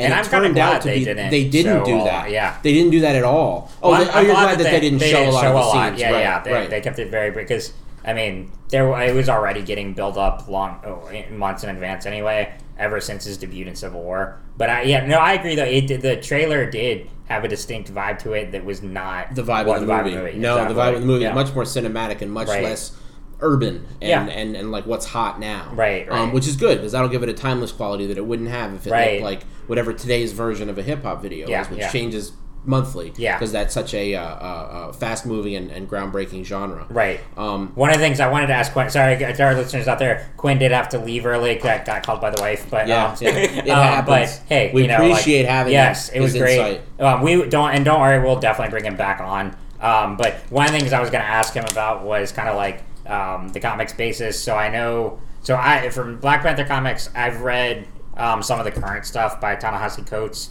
um, which does have uh, like similarities to it. There's uh, you know in the first arc there's a political uprising, um, and it brings in a lot of those social issues.